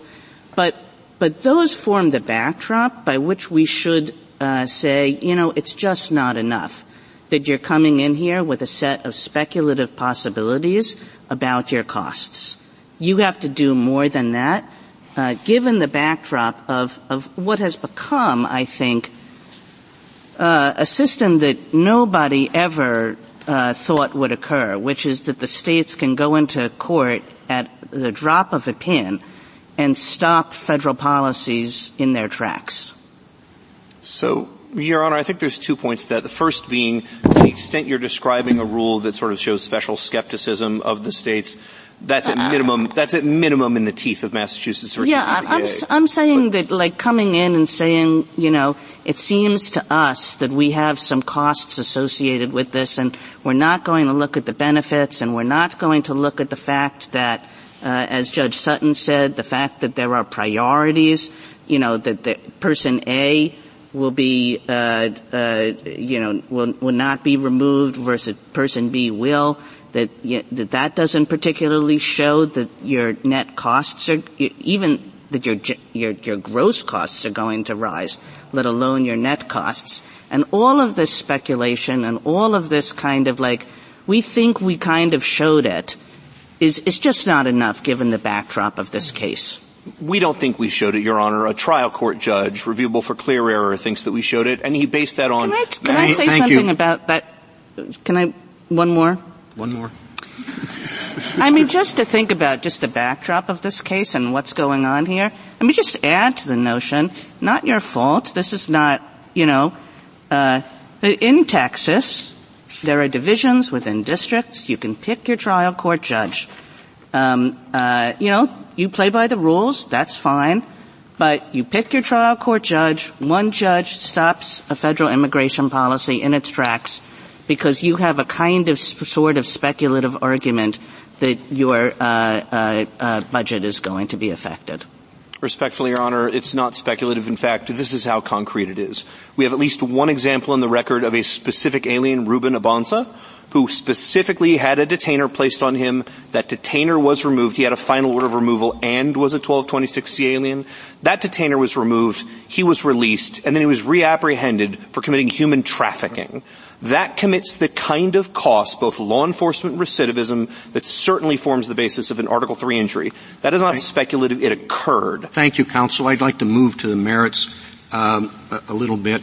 Uh, the Solicitor General on the on the other side uh, responded to some of my questioning about the impossibility by uh, emphasizing that well that's a good reason to think that Congress really didn't uh, intend uh, uh, that result. Uh, you know, it's a, it's it, it's a compelling argument, and what is your answer? I mean, to the extent it is impossible, it is impossible for the executive to do what you want him to do, right? I don't think so, Your Honor, at least as applied to the narrow 60 to 80,000, and this is a matter of finding fact. There's evidence in the record, so I want to disclaim that. The 60 to 80,000 pool of individuals who are criminal aliens under subsection C. Are there 60 to 80,000 empty beds? No, Your Honor, but the way that those beds work is they work both in terms of having a bed and the velocity with which the individuals are removed under the system. And of course, under 1226C, the government's detention obligation runs only until they make a determination whether or not to remove the individual. If the government says, we've made a determination, we're not going to remove, the 1226C obligation ends instantly. Well, assuming we think it would be, if not impossible, uh, surprising and very difficult for the executive to comply. I, isn't that a consideration we should take into account in trying to figure out if shall means shall? Because there certainly there are cases where we've said shall means may. Your Honor, I don't think so for two reasons. One being the backdrop that shall indeed means shall, and that 1226 has a variety of other intertextual clues that suggest this shall especially means shall. It's contradistinction with may. In 1226A, it's extremely tight restrictive possible release provision in 1221C2. But more importantly, Congress actually considered this exact excuse in the transition rules following IIRA, where Congress gave the executive two years saying if the executive in any given 1226 case believes it simply does not have the enforcement ability, doesn't have the resources, that will excuse mandatory detention. After two years, the executive went back to Congress and asked for renewal of that. Congress said no, and then immediately, then the Clinton administration acknowledged that the obligations under 1226C became the, mandatory. But the resources are still uh, not there. And so I guess on both standing and to pick up on Justice Kagan's questions, standing and merits and the Chief Justice's questions as well, there's a tradition of uh, not allowing people to challenge non-enforcement decisions. Linda RS stands as probably the lead precedent on that. And so too, uh, on the uh, uh, merits question, there is a tradition of reading statutes uh, with against the backdrop of prosecutorial discretion that at least in the federal context is rooted in Article 2 and, and then Castle Rock talks about that background principle in the state context. Those two things together are both probably united by the fact that there are never enough resources or almost never enough resources to detain every person who should be detained, arrest every person who should be arrested, prosecute every person who's violated the law. And so those two principles uh, seem to me to come from the same problem. And that problem, even after the two-year period you described, is present today, right? Taking as an assumption that it would not be possible, we think that's at least disputable, but it's not possible to detain everyone covered by this. A couple of points. First of all, the prosecutorial discretion, uh, typically prosecutorial discretion means the power to bring a criminal action and then pursue it or not pursue it against someone, or in this context, a notice to appear and to bring that all the way through to a final order of removal and execute or not execute it. Prosecutorial discretion doesn't prevent, as you pointed out, for example, in Heckler versus Chaney, Congress setting enforcement priorities, and it's not an excuse for an executive not to comply with a mandate on the executive itself. Now, I take the exception, of course, for a possibility that Congress said you must prosecute this individual. I think that would be the sort of very core of an well, article. How about if Congress said you must prosecute, that the executive must prosecute everyone who violates this law? I think that would be the strongest possible Article 2 argument available.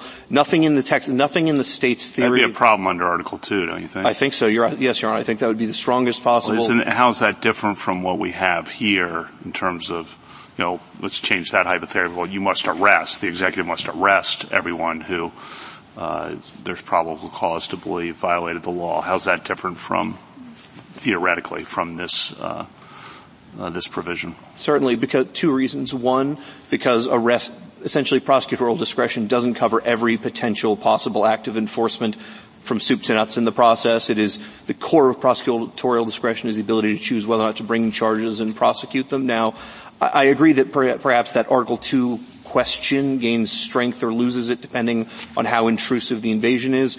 But here, 1226C1, as read alongside 26A, and 1230, 12, and 1231A1 both respect the executive's prosecutorial discretion immensely.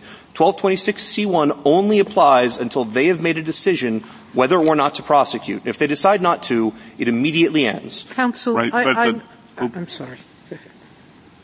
I was uh, the last question to tie this up. I'm sorry. Is if you prevail here, what will happen? And that's a concern because I'm not sure much will change because they don't have the resources to change. So what what do you envision? I know Florida's uh, amicus brief says, well, the executive will then strive to meet its obligations. Strive to is not a usual term of a judicial order. So what do you think happens if you prevail here?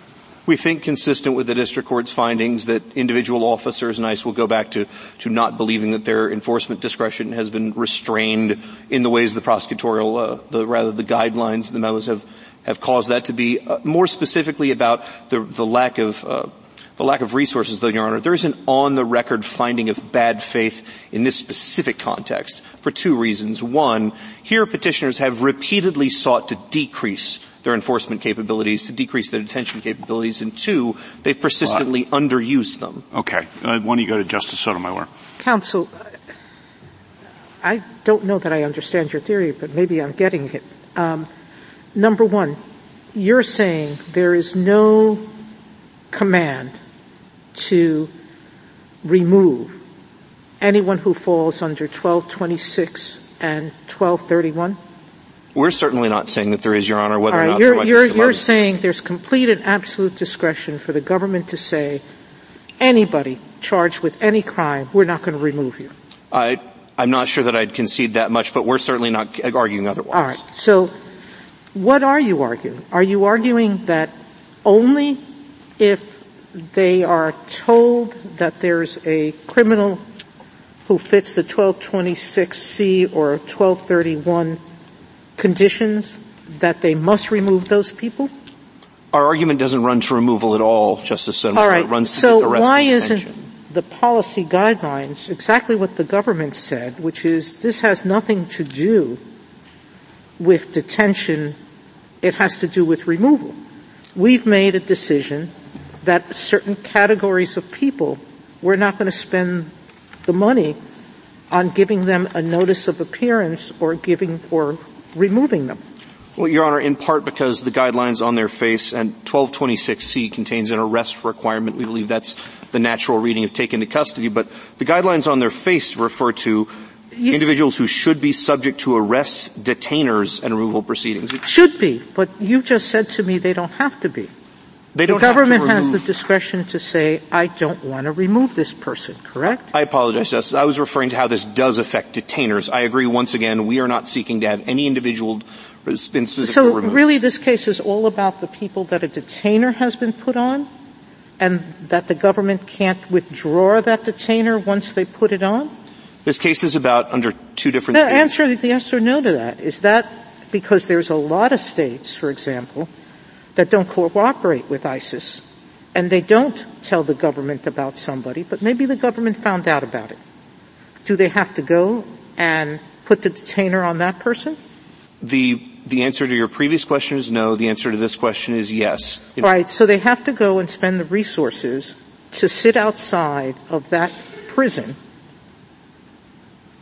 and uh, find out what day that person is going to be released so they can arrest that person that day? 1226D actually directs the federal government to create a 24-hour accessible system for purposes of having the I, I've just asked you a direct question. Does the government now have to put the resources in place to watch the prison every day to see if someone's been released? the government must attempt to fulfill its mandatory detention. How it does in terms How, of individual you, resource you, you expenditure. just told me something contradictory. Um, how do you deal with 1231H and the fact that it says um, that the statute 1231 quote does not create any right or benefit that is legally enforceable by any party. May I? So how Sure. do you get into court under 1231H? Two points, Your Honor. The first is this court in Zadvydas v. Davis said that 1231 of its own force only prevents an individual from saying that 1231 gives them essentially a right or cause of action. It did not block Well, that, that's, you're any person, you're Texas. You saying you have a right or a cause of action under uh, your theory of indirect harm that permits you to attack it under the APA, to attack it under whatever else. You fit right in any person saying that you have a right or a benefit under the APA to attack 1231 policy.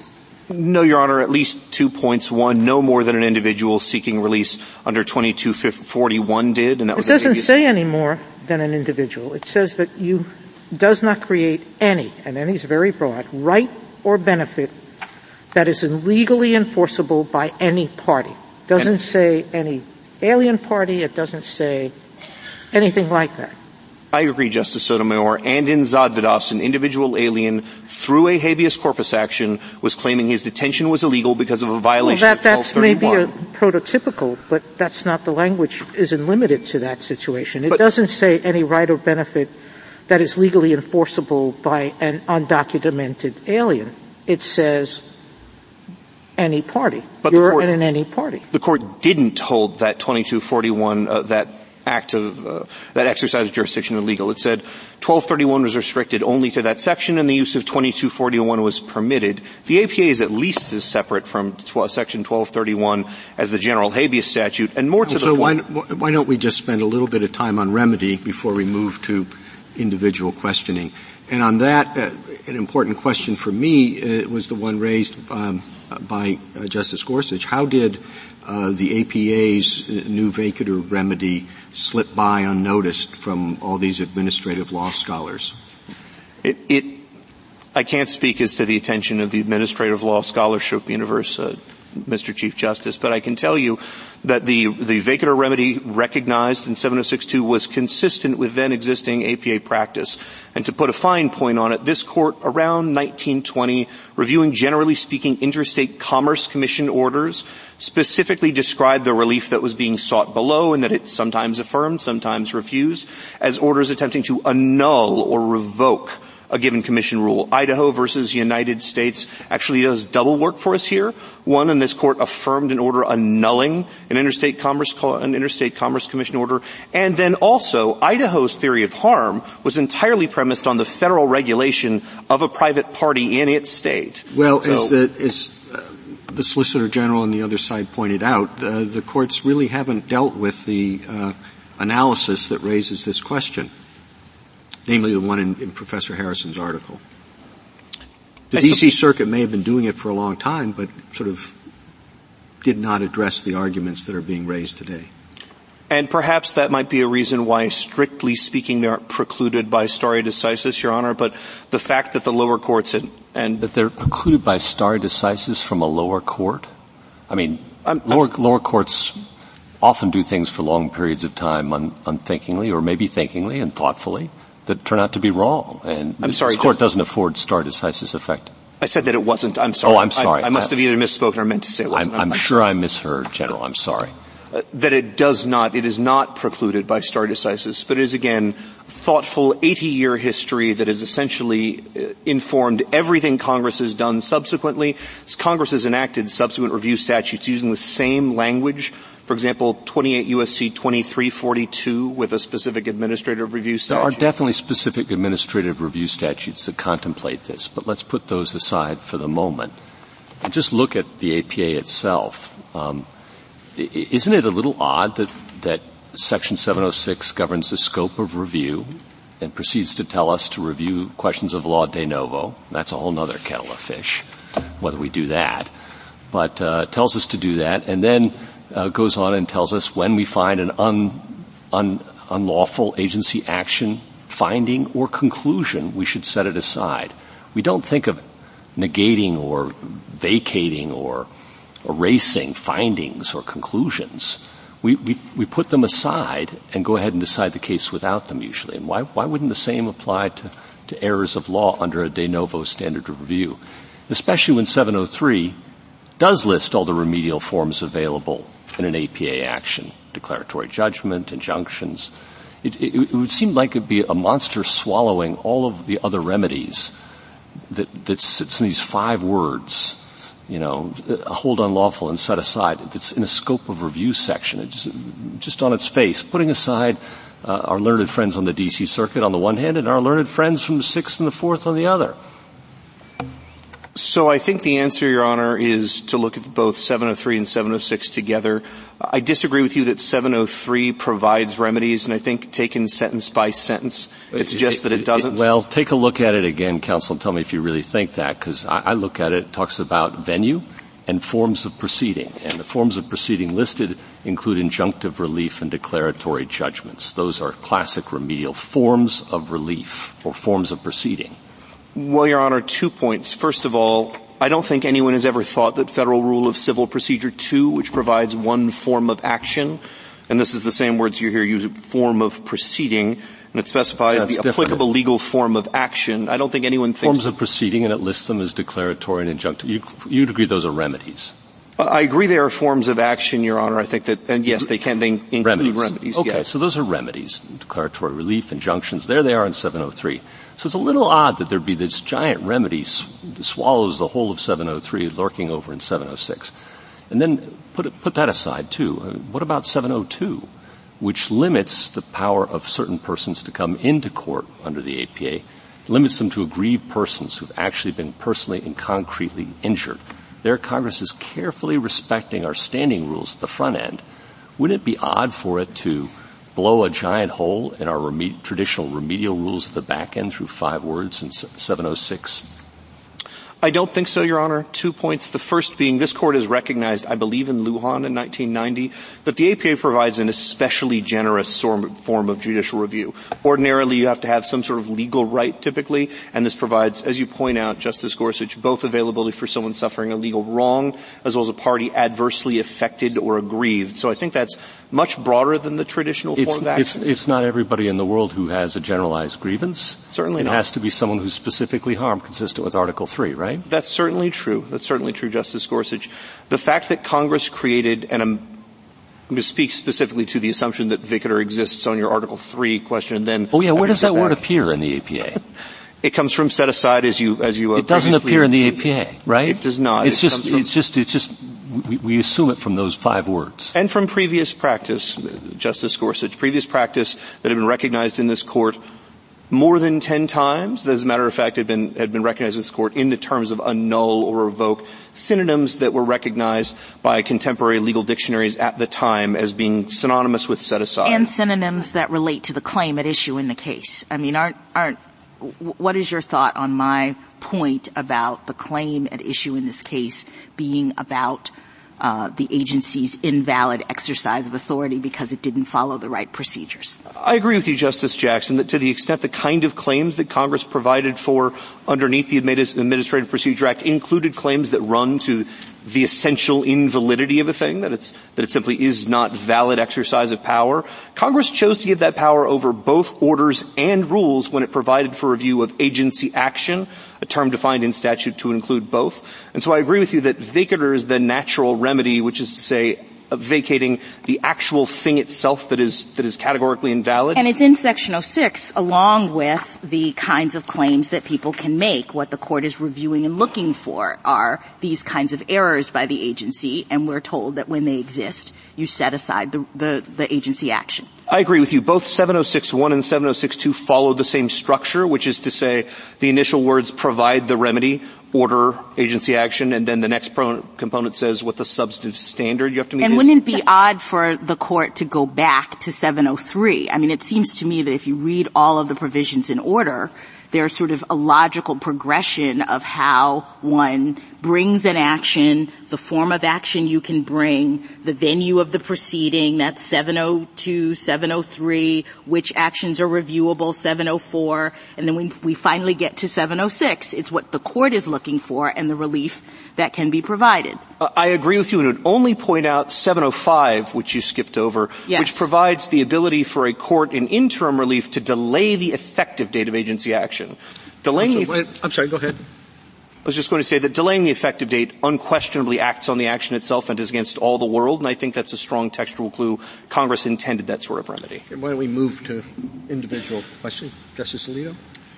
Well, I was quite surprised by the argument based on uh, Aleman Gonzalez. I don't have a proprietary interest in the opinion. However, I understood the issue there to be the meaning of the operation of a statute, not the meaning of an injunction.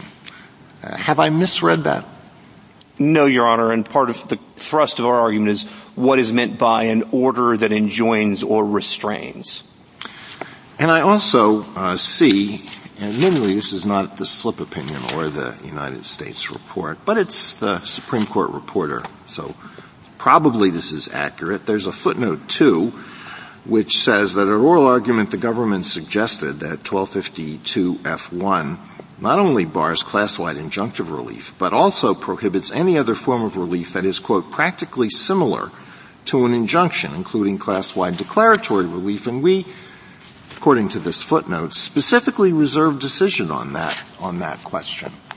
Um, is, your, is, your, is it your understanding that that's actually an accurate footnote and that we took pains in this decision to reserve decision on, the, on whether injunction means something that's not formally an injunction but might have the effect of an effect that is analogous to an injunction? Uh, I agree entirely, Justice Alito, and would only add that the line between vacatur and declaratory relief that my friend on the other side suggests here and that that note, I think, suggests that the United States' position might be something else in a subsequent case is another reason why their interpretation should be rejected. Now, um, like Justice Gorsuch, I did not have the the uh, benefit of serving many years on the D.C. Circuit and uh, vacating uh, regulations three times before breakfast, or however many times, five times, five times before breakfast. But this does seem to me like a, a pretty big issue, and as Justice Kavanaugh mentioned, we have three pages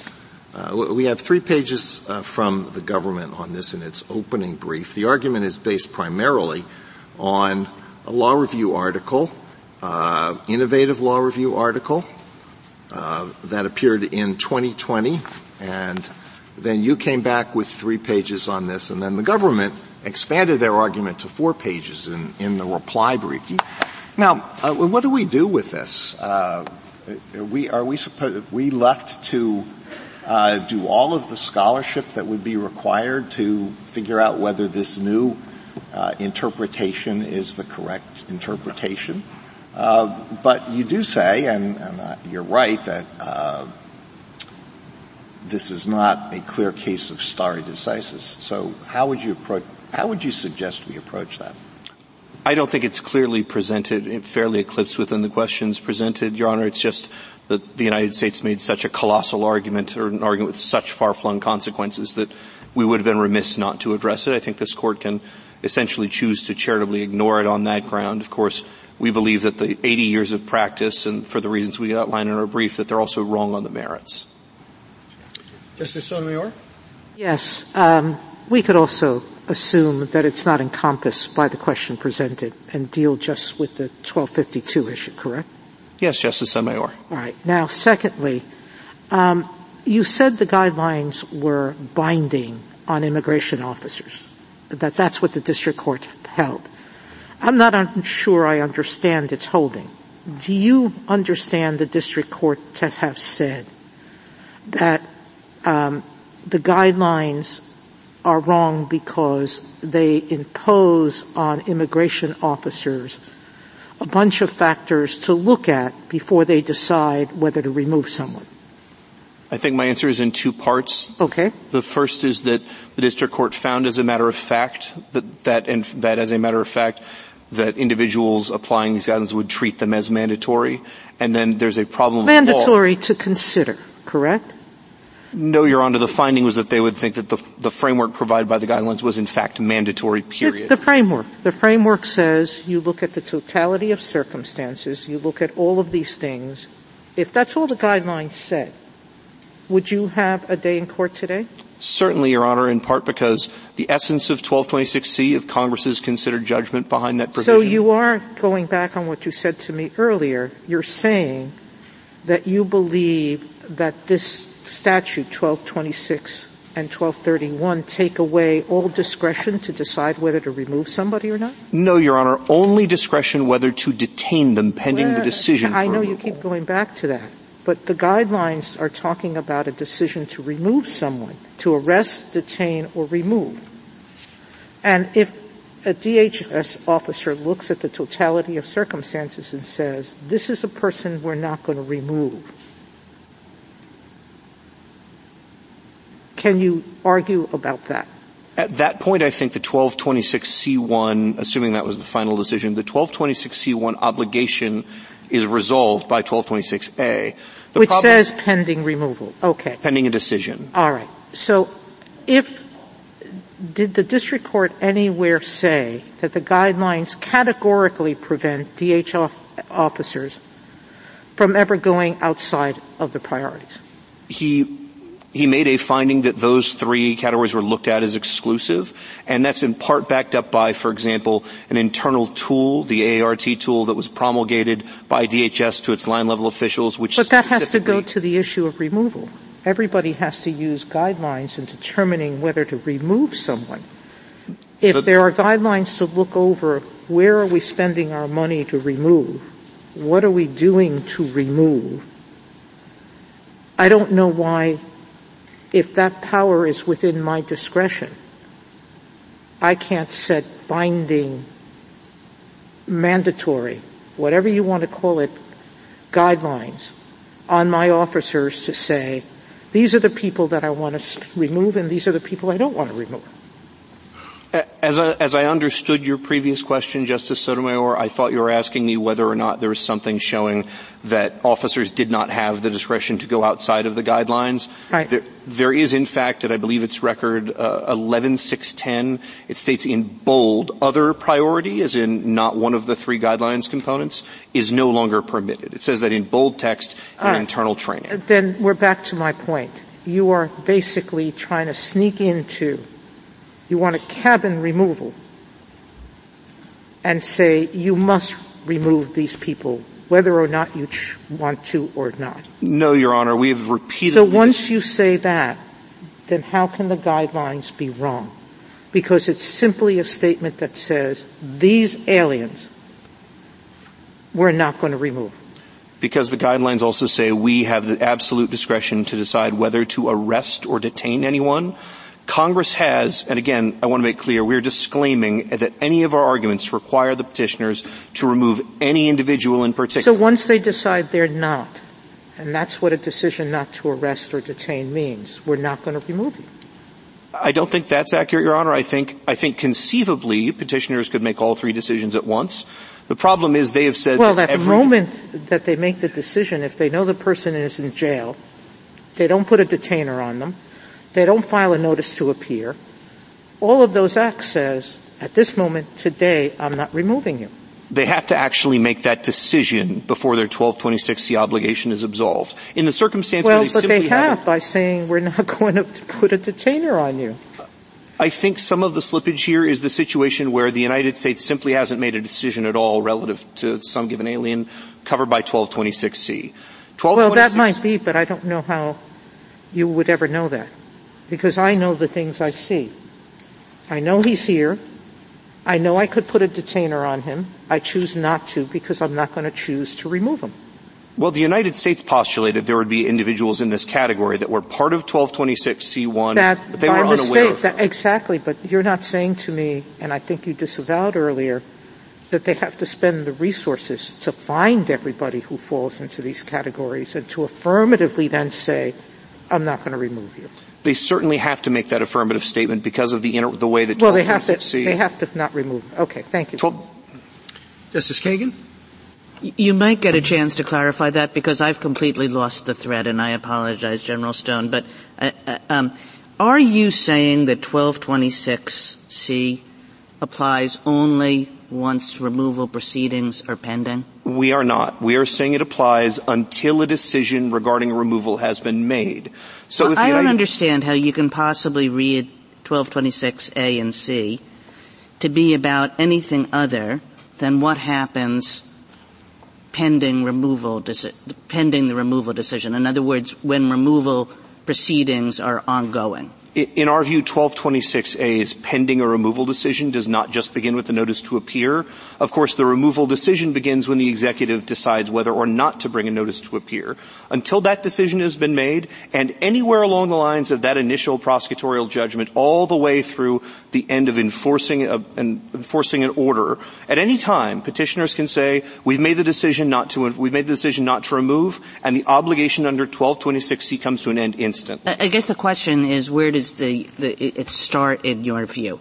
In other words, prior to the government initiating removal proceedings, do you think 1226 applies? Yes, that's in okay, 12, because 1220, uh, that, that seems to me uh, a pretty hard argument to make and not consistent with our precedent. I mean, Demore v. Kim addresses this issue pretty precisely, and it just says that this is what this is about is it's about while removal proceedings are pending, while they're taking place. At a minimum, Your Honor, first of all, Demore doesn't speak to the situation where there's an individual required to be detained about which the United States hasn't yet made a decision.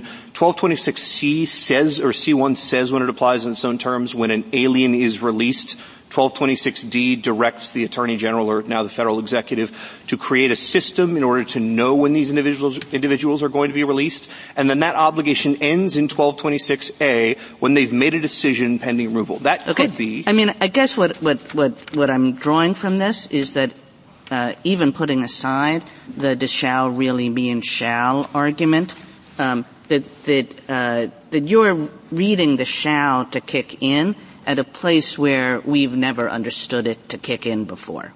I don't believe that this court's passed one way or another on that question, but even if not, that would be a small subset, subset of individuals, and these guidelines claim the power to treat detention as discretionary for individuals in removal proceedings as well. And if I could ask about 1231, a similar question, which is like even putting aside all the Castle Rock issues, especially in a context in which we know that uh, DHS can't really do what uh, what whatever the shall means.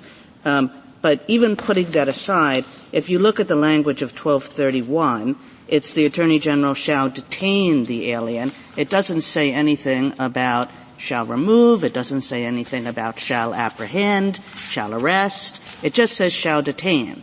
And, and, and again, these guidelines don't say anything about detention. First, I believe that on by speaking as to arrest and detainer, they do, but that's a small point compared to the rest of your question, Justice Kagan. 1231A or 1231A1 specifies the circumstances under which the detention obligation exists, which is only where the United States has used its prosecutorial discretion to bring a notice to appear, to prosecute that all the way to a final removal, an order of removal, and then they have a final order of removal.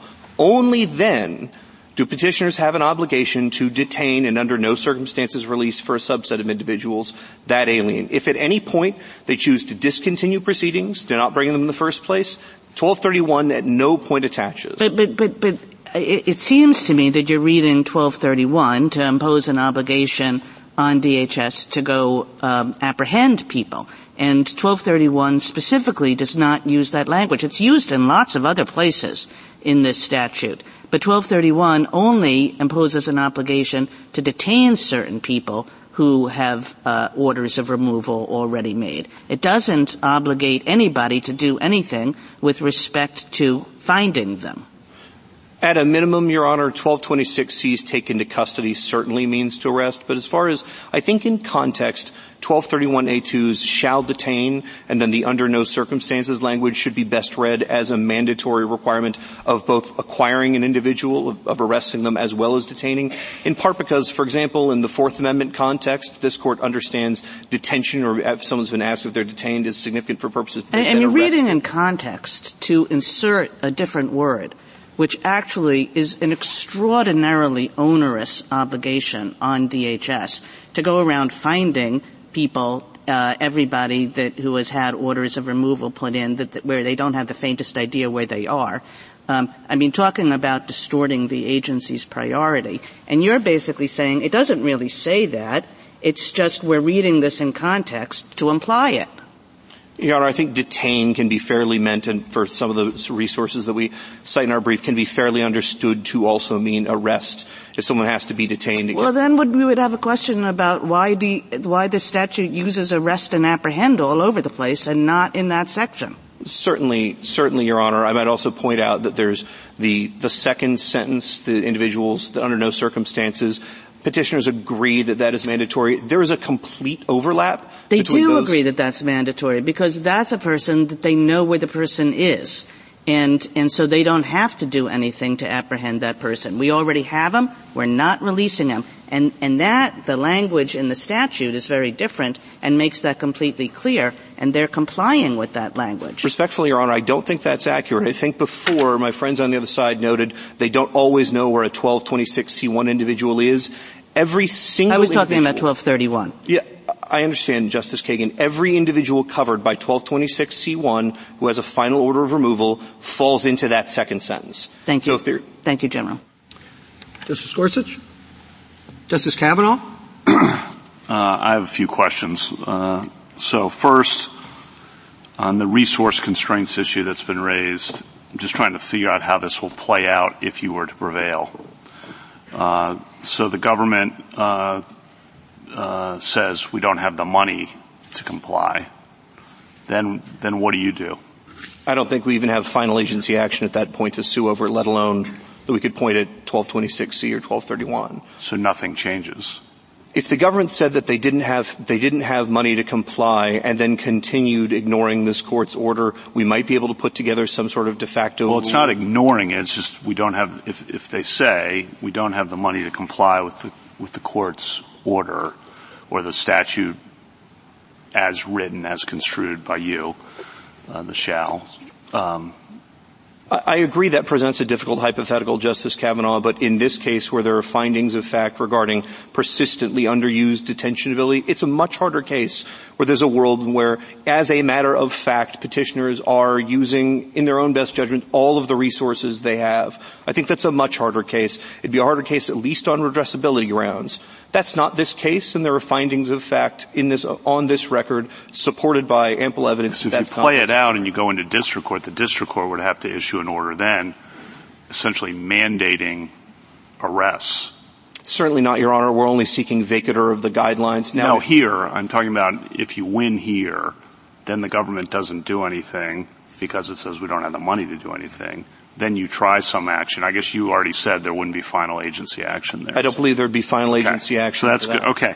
Second, um, the hypothetical raised by the government, which I don't think's been raised, could a state challenge the president's exercise of war powers, for example, being a violation of of uh, the Constitution or the War Powers Resolution? They raised that as a uh, an issue that uh, your theory would lead to.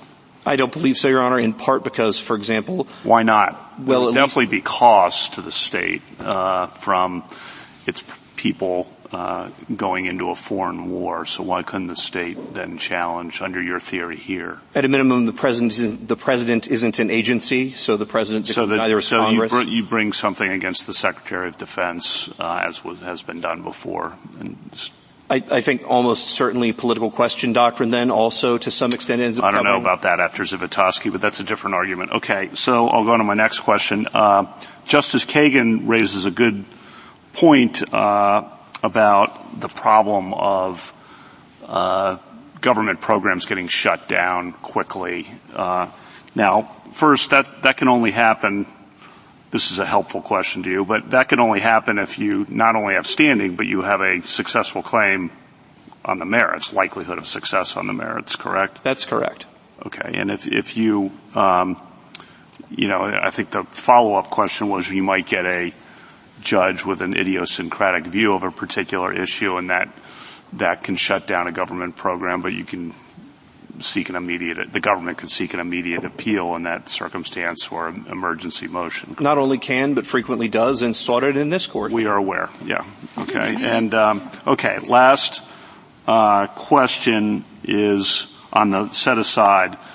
Uh, I just want you to say more. I, I have obviously shown what I think about that, but set aside argument is not just new as I understand it, but it was wrong from the beginning is your point uh, and that 706 deals with remedies not just in 706.2, but 706.1 is a remedy. Just say a couple sentences about why you think it's wrong from the beginning, not just wrong because a few judges uh, like me did it uh, for years on the D.C. Circuit. Certainly Justice Kavanaugh. So contemporary legal dictionaries, indeed, even the dictionary Merriam-Webster's on which petitioners cite in its E definition defined, defined uh, set aside to mean annul or to overrule. That's in 1B of their definition. That, that fits comfortably with the history recognized in this court prior to and leading up to the Administrative Procedure Act. That definition pairs 706.2's whole unlawful and set aside, which has the vacatur remedy we've been discussing, along with 706.1, which is uh, which unquestionably provides a remedy to order agency action unreasonably withheld. So the textual clues, the intertextual clues, and history from this court and administrative practice prior to and leading up to the APA all point in the same direction. The courts have properly been issuing vacatur under 706.2 since the beginning. Thank you. Justice Barrett? Just a quick one on vacatur. I mean, I, I agree with Justice Alito. This is a huge issue, um, and, and frankly, I wasn't expecting the 706 briefing. I thought we were just going to get briefing about the 1252 F1 issue. But, you know, this court, when it comes to jurisdiction, gives little weight to drive-by jurisdictional rulings, you know, and the Solicitor General pointed out that um, this is not an issue. we might think of these as drive-by remedial rulings because it's not an issue that this court or, or maybe even the lower courts have analyzed in depth. Um, if I think you're wrong about the original meaning of the APA or what people expected set aside meant at that time, and these are all drive-by remedial rulings, do you lose? If you think I'm wrong, then I think you'd have to ask whether or not you thought it was fairly within the question presented. I agree that the lower court's rulings don't bind this court and this court's previous rulings. Uh, I think the fact this court has, has affirmed vacatur many, many times should give you pause before thinking that we're wrong. But yes, I'd agree at that point you could rule against us on the merits. Thanks. Justice Jackson? Yes. So on the merits, um, you, it was very clarifying to me in your exchanges with Justice Sotomayor and Justice Kagan that you said you're not challenging um, the removal determination, that you're saying this is really about detention, as the statute says, in that uh, you're interpreting Section 1226C to require the detention of certain criminal non-citizens before DHS decides to initiate removal proceedings. Am I right about that. And arrest, which we think both of those come from take into custody, but But yes. it's before, before. You said Yes. when they make the decision not to remove someone, then that, then their duty dissipates and they can let them go. It attaches once the, the individual is released and it dissipates as soon as they make a decision. The reason why that's troubling me so, and you mentioned the Fourth Amendment at one point, the reason why that's troubling me so is that isn't the executive branch's authority to take people into custody um, because they're going to effectuate their removal. That you get to uh, arrest and detain this person based on your decision. And, and, and I'm sort of thinking about a hypothetical situation in which it might take the government nine months, a year, or whatnot to make a decision as to whether or not to remove such a person. Is it your view that once this person has served their criminal sentence in state court and they're about to be released, um, the government, federal government, has to, per the statute, come in and detain that person, even if they haven't decided to remove them, and they could hold them, I suppose, indefinitely until they make that determination. Uh, two parts. The first part is very direct, yes. But the second part is perhaps in a certain extreme circumstances there might be an as-applied constitutional challenge. That having been said, to me the idea that the federal government hasn't decided whether to prosecute but will detain someone sounds analogous to that the federal government believes someone has committed a crime and has probable cause and arrests them and then may perhaps choose later to let them go yeah, if they decide to null But, but under our criminal system, don't you have a limited amount of time as the government to decide whether or not to prosecute someone? That you might arrest them based on probable cause, but then the government's got to pretty promptly arraign them, meaning charge them, and you know, start the, the prosecution. You can't just indefinitely hold people. And so what, what I'm worried about is that your uh, conception of this is that the government has to come in even before they've decided whether or not they're going to remove this person and, and detain them. And apparently, according to this very detailed statute, there's no limit from Congress as to how long this person can be detained prior to the determination of bringing charges. That just seems totally anathema to what we've thought of as in terms of valid exercises of government detention power. Three points, Your Honor. The first being that this court has held previously that exercises of detention over non-citizens can be constitutionally tolerable even when they're constitutionally intolerable against citizens. The second being it may very well be the case there could be an as-applied constitutional challenge in an extreme case here. Uh, for But wouldn't, wouldn't Congress have to be clear that that's what they was actually trying to do? I mean, I would think constitutional avoidance would counsel us to read their statute not to, pers- to, to even, you know, create the kind of constitutional problem you're talking about. And there's a very legitimate way to read it, which is the way that many of the justices have been pointing out, and that the Solicitor General points out, which is this applies to detention once the determination has been made. That makes it similar to criminal. That makes it consistent with the Constitution and everything that we've, we've said. I think it applies to both arrest and detention from taken to custody, but not to lose the forest for the trees, Justice Jackson. Even if in fact this court held that that's the duration permissible, it begins only with a notice to appear, the final memorandum would still be unlawful because it says the, essentially that petitioners have the unbridled absolute discretion to arrest or detain or not arrest or not detain anyone under any circumstances, including individuals who have in fact committed actions that subject them to mandatory detention under 1226C. So even if, even if we stipulated that that was how the court were to interpret 1226A, that the detention period ends upon the, doesn't attach until the beginning of a notice of removal proceeding, which I think doesn't follow from the statute's text. Even But I'm sorry, can that, I just say one more thing, and I know we're running low on time. The statute's text in A says pending a decision on whether the alien is to be removed from the United States. And as Justice Kagan pointed out in, in Demore, we made very clear that, that, that that's a process. That it starts with the, the, the DHS's determination that they're going to seek removal, and it ends ultimately with an order of removal. So it seems to me that A is talking about detention during the duration of that period.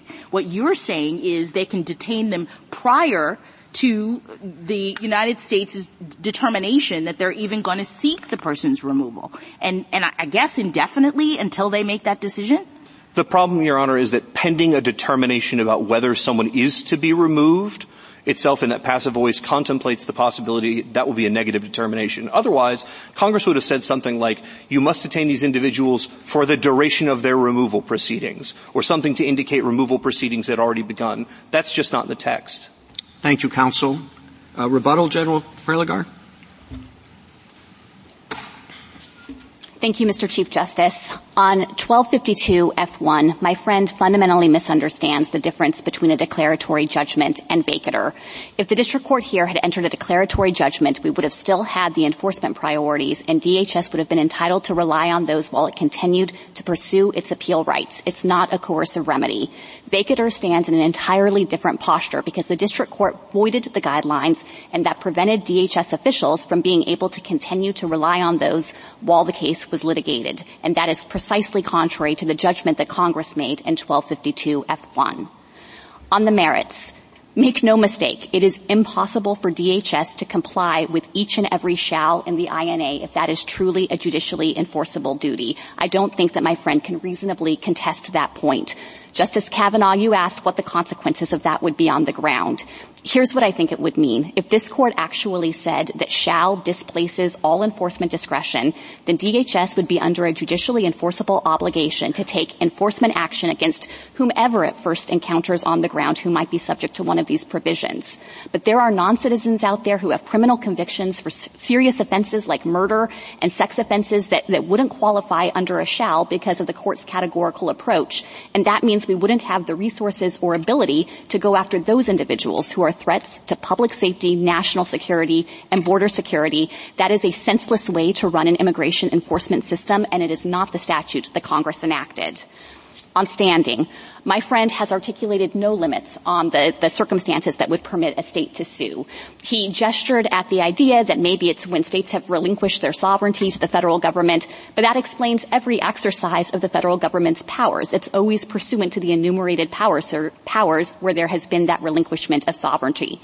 He agrees that even one more non-citizen or one fewer, one dollar of indirect costs on taxing and spending would get states into court, and that would be an indirect effect of every single federal federal government policy because the national government and the states share sovereignty over the same people. And what that means is that anytime we regulate with respect to the people of the states, the states will be able to point to those kinds of indirect, incidental downstream effects on their own taxing and spending that has not provided a basis for standing if you look at our history and tradition and the court should make that limit clear. Finally, I think it's worth taking a step back here. We think the district court committed a lot of different independent errors, any one of which would entitle us to relief, and it gives the courts options about how to resolve this case. But I think it's worth pausing on the consequences of the district court's very broad conception of standing here and its claim of remedial authority.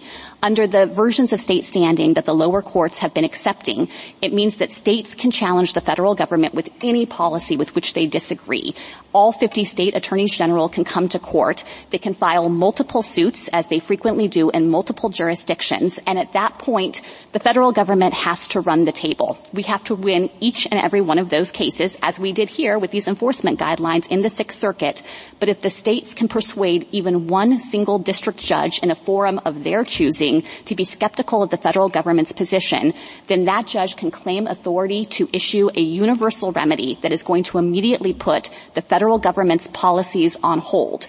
And that puts the, that resolves the issue for everyone everywhere and puts the government in the position where it frequently has to seek emergency relief from this court, as the court well knows. As members of the court have recognized, that requires high stakes decision making with very little time and in a situation where it has stymied the ability of the court to rely on lower courts to vet the issues and give them consideration because one district judge has claimed authority to resolve the issue for the nation. And I think that that is bad for the executive branch. I think it's bad for the American public and I think it's bad for Article 3 courts. So we would encourage this court to say that and to reverse. Thank you, counsel. The case is submitted.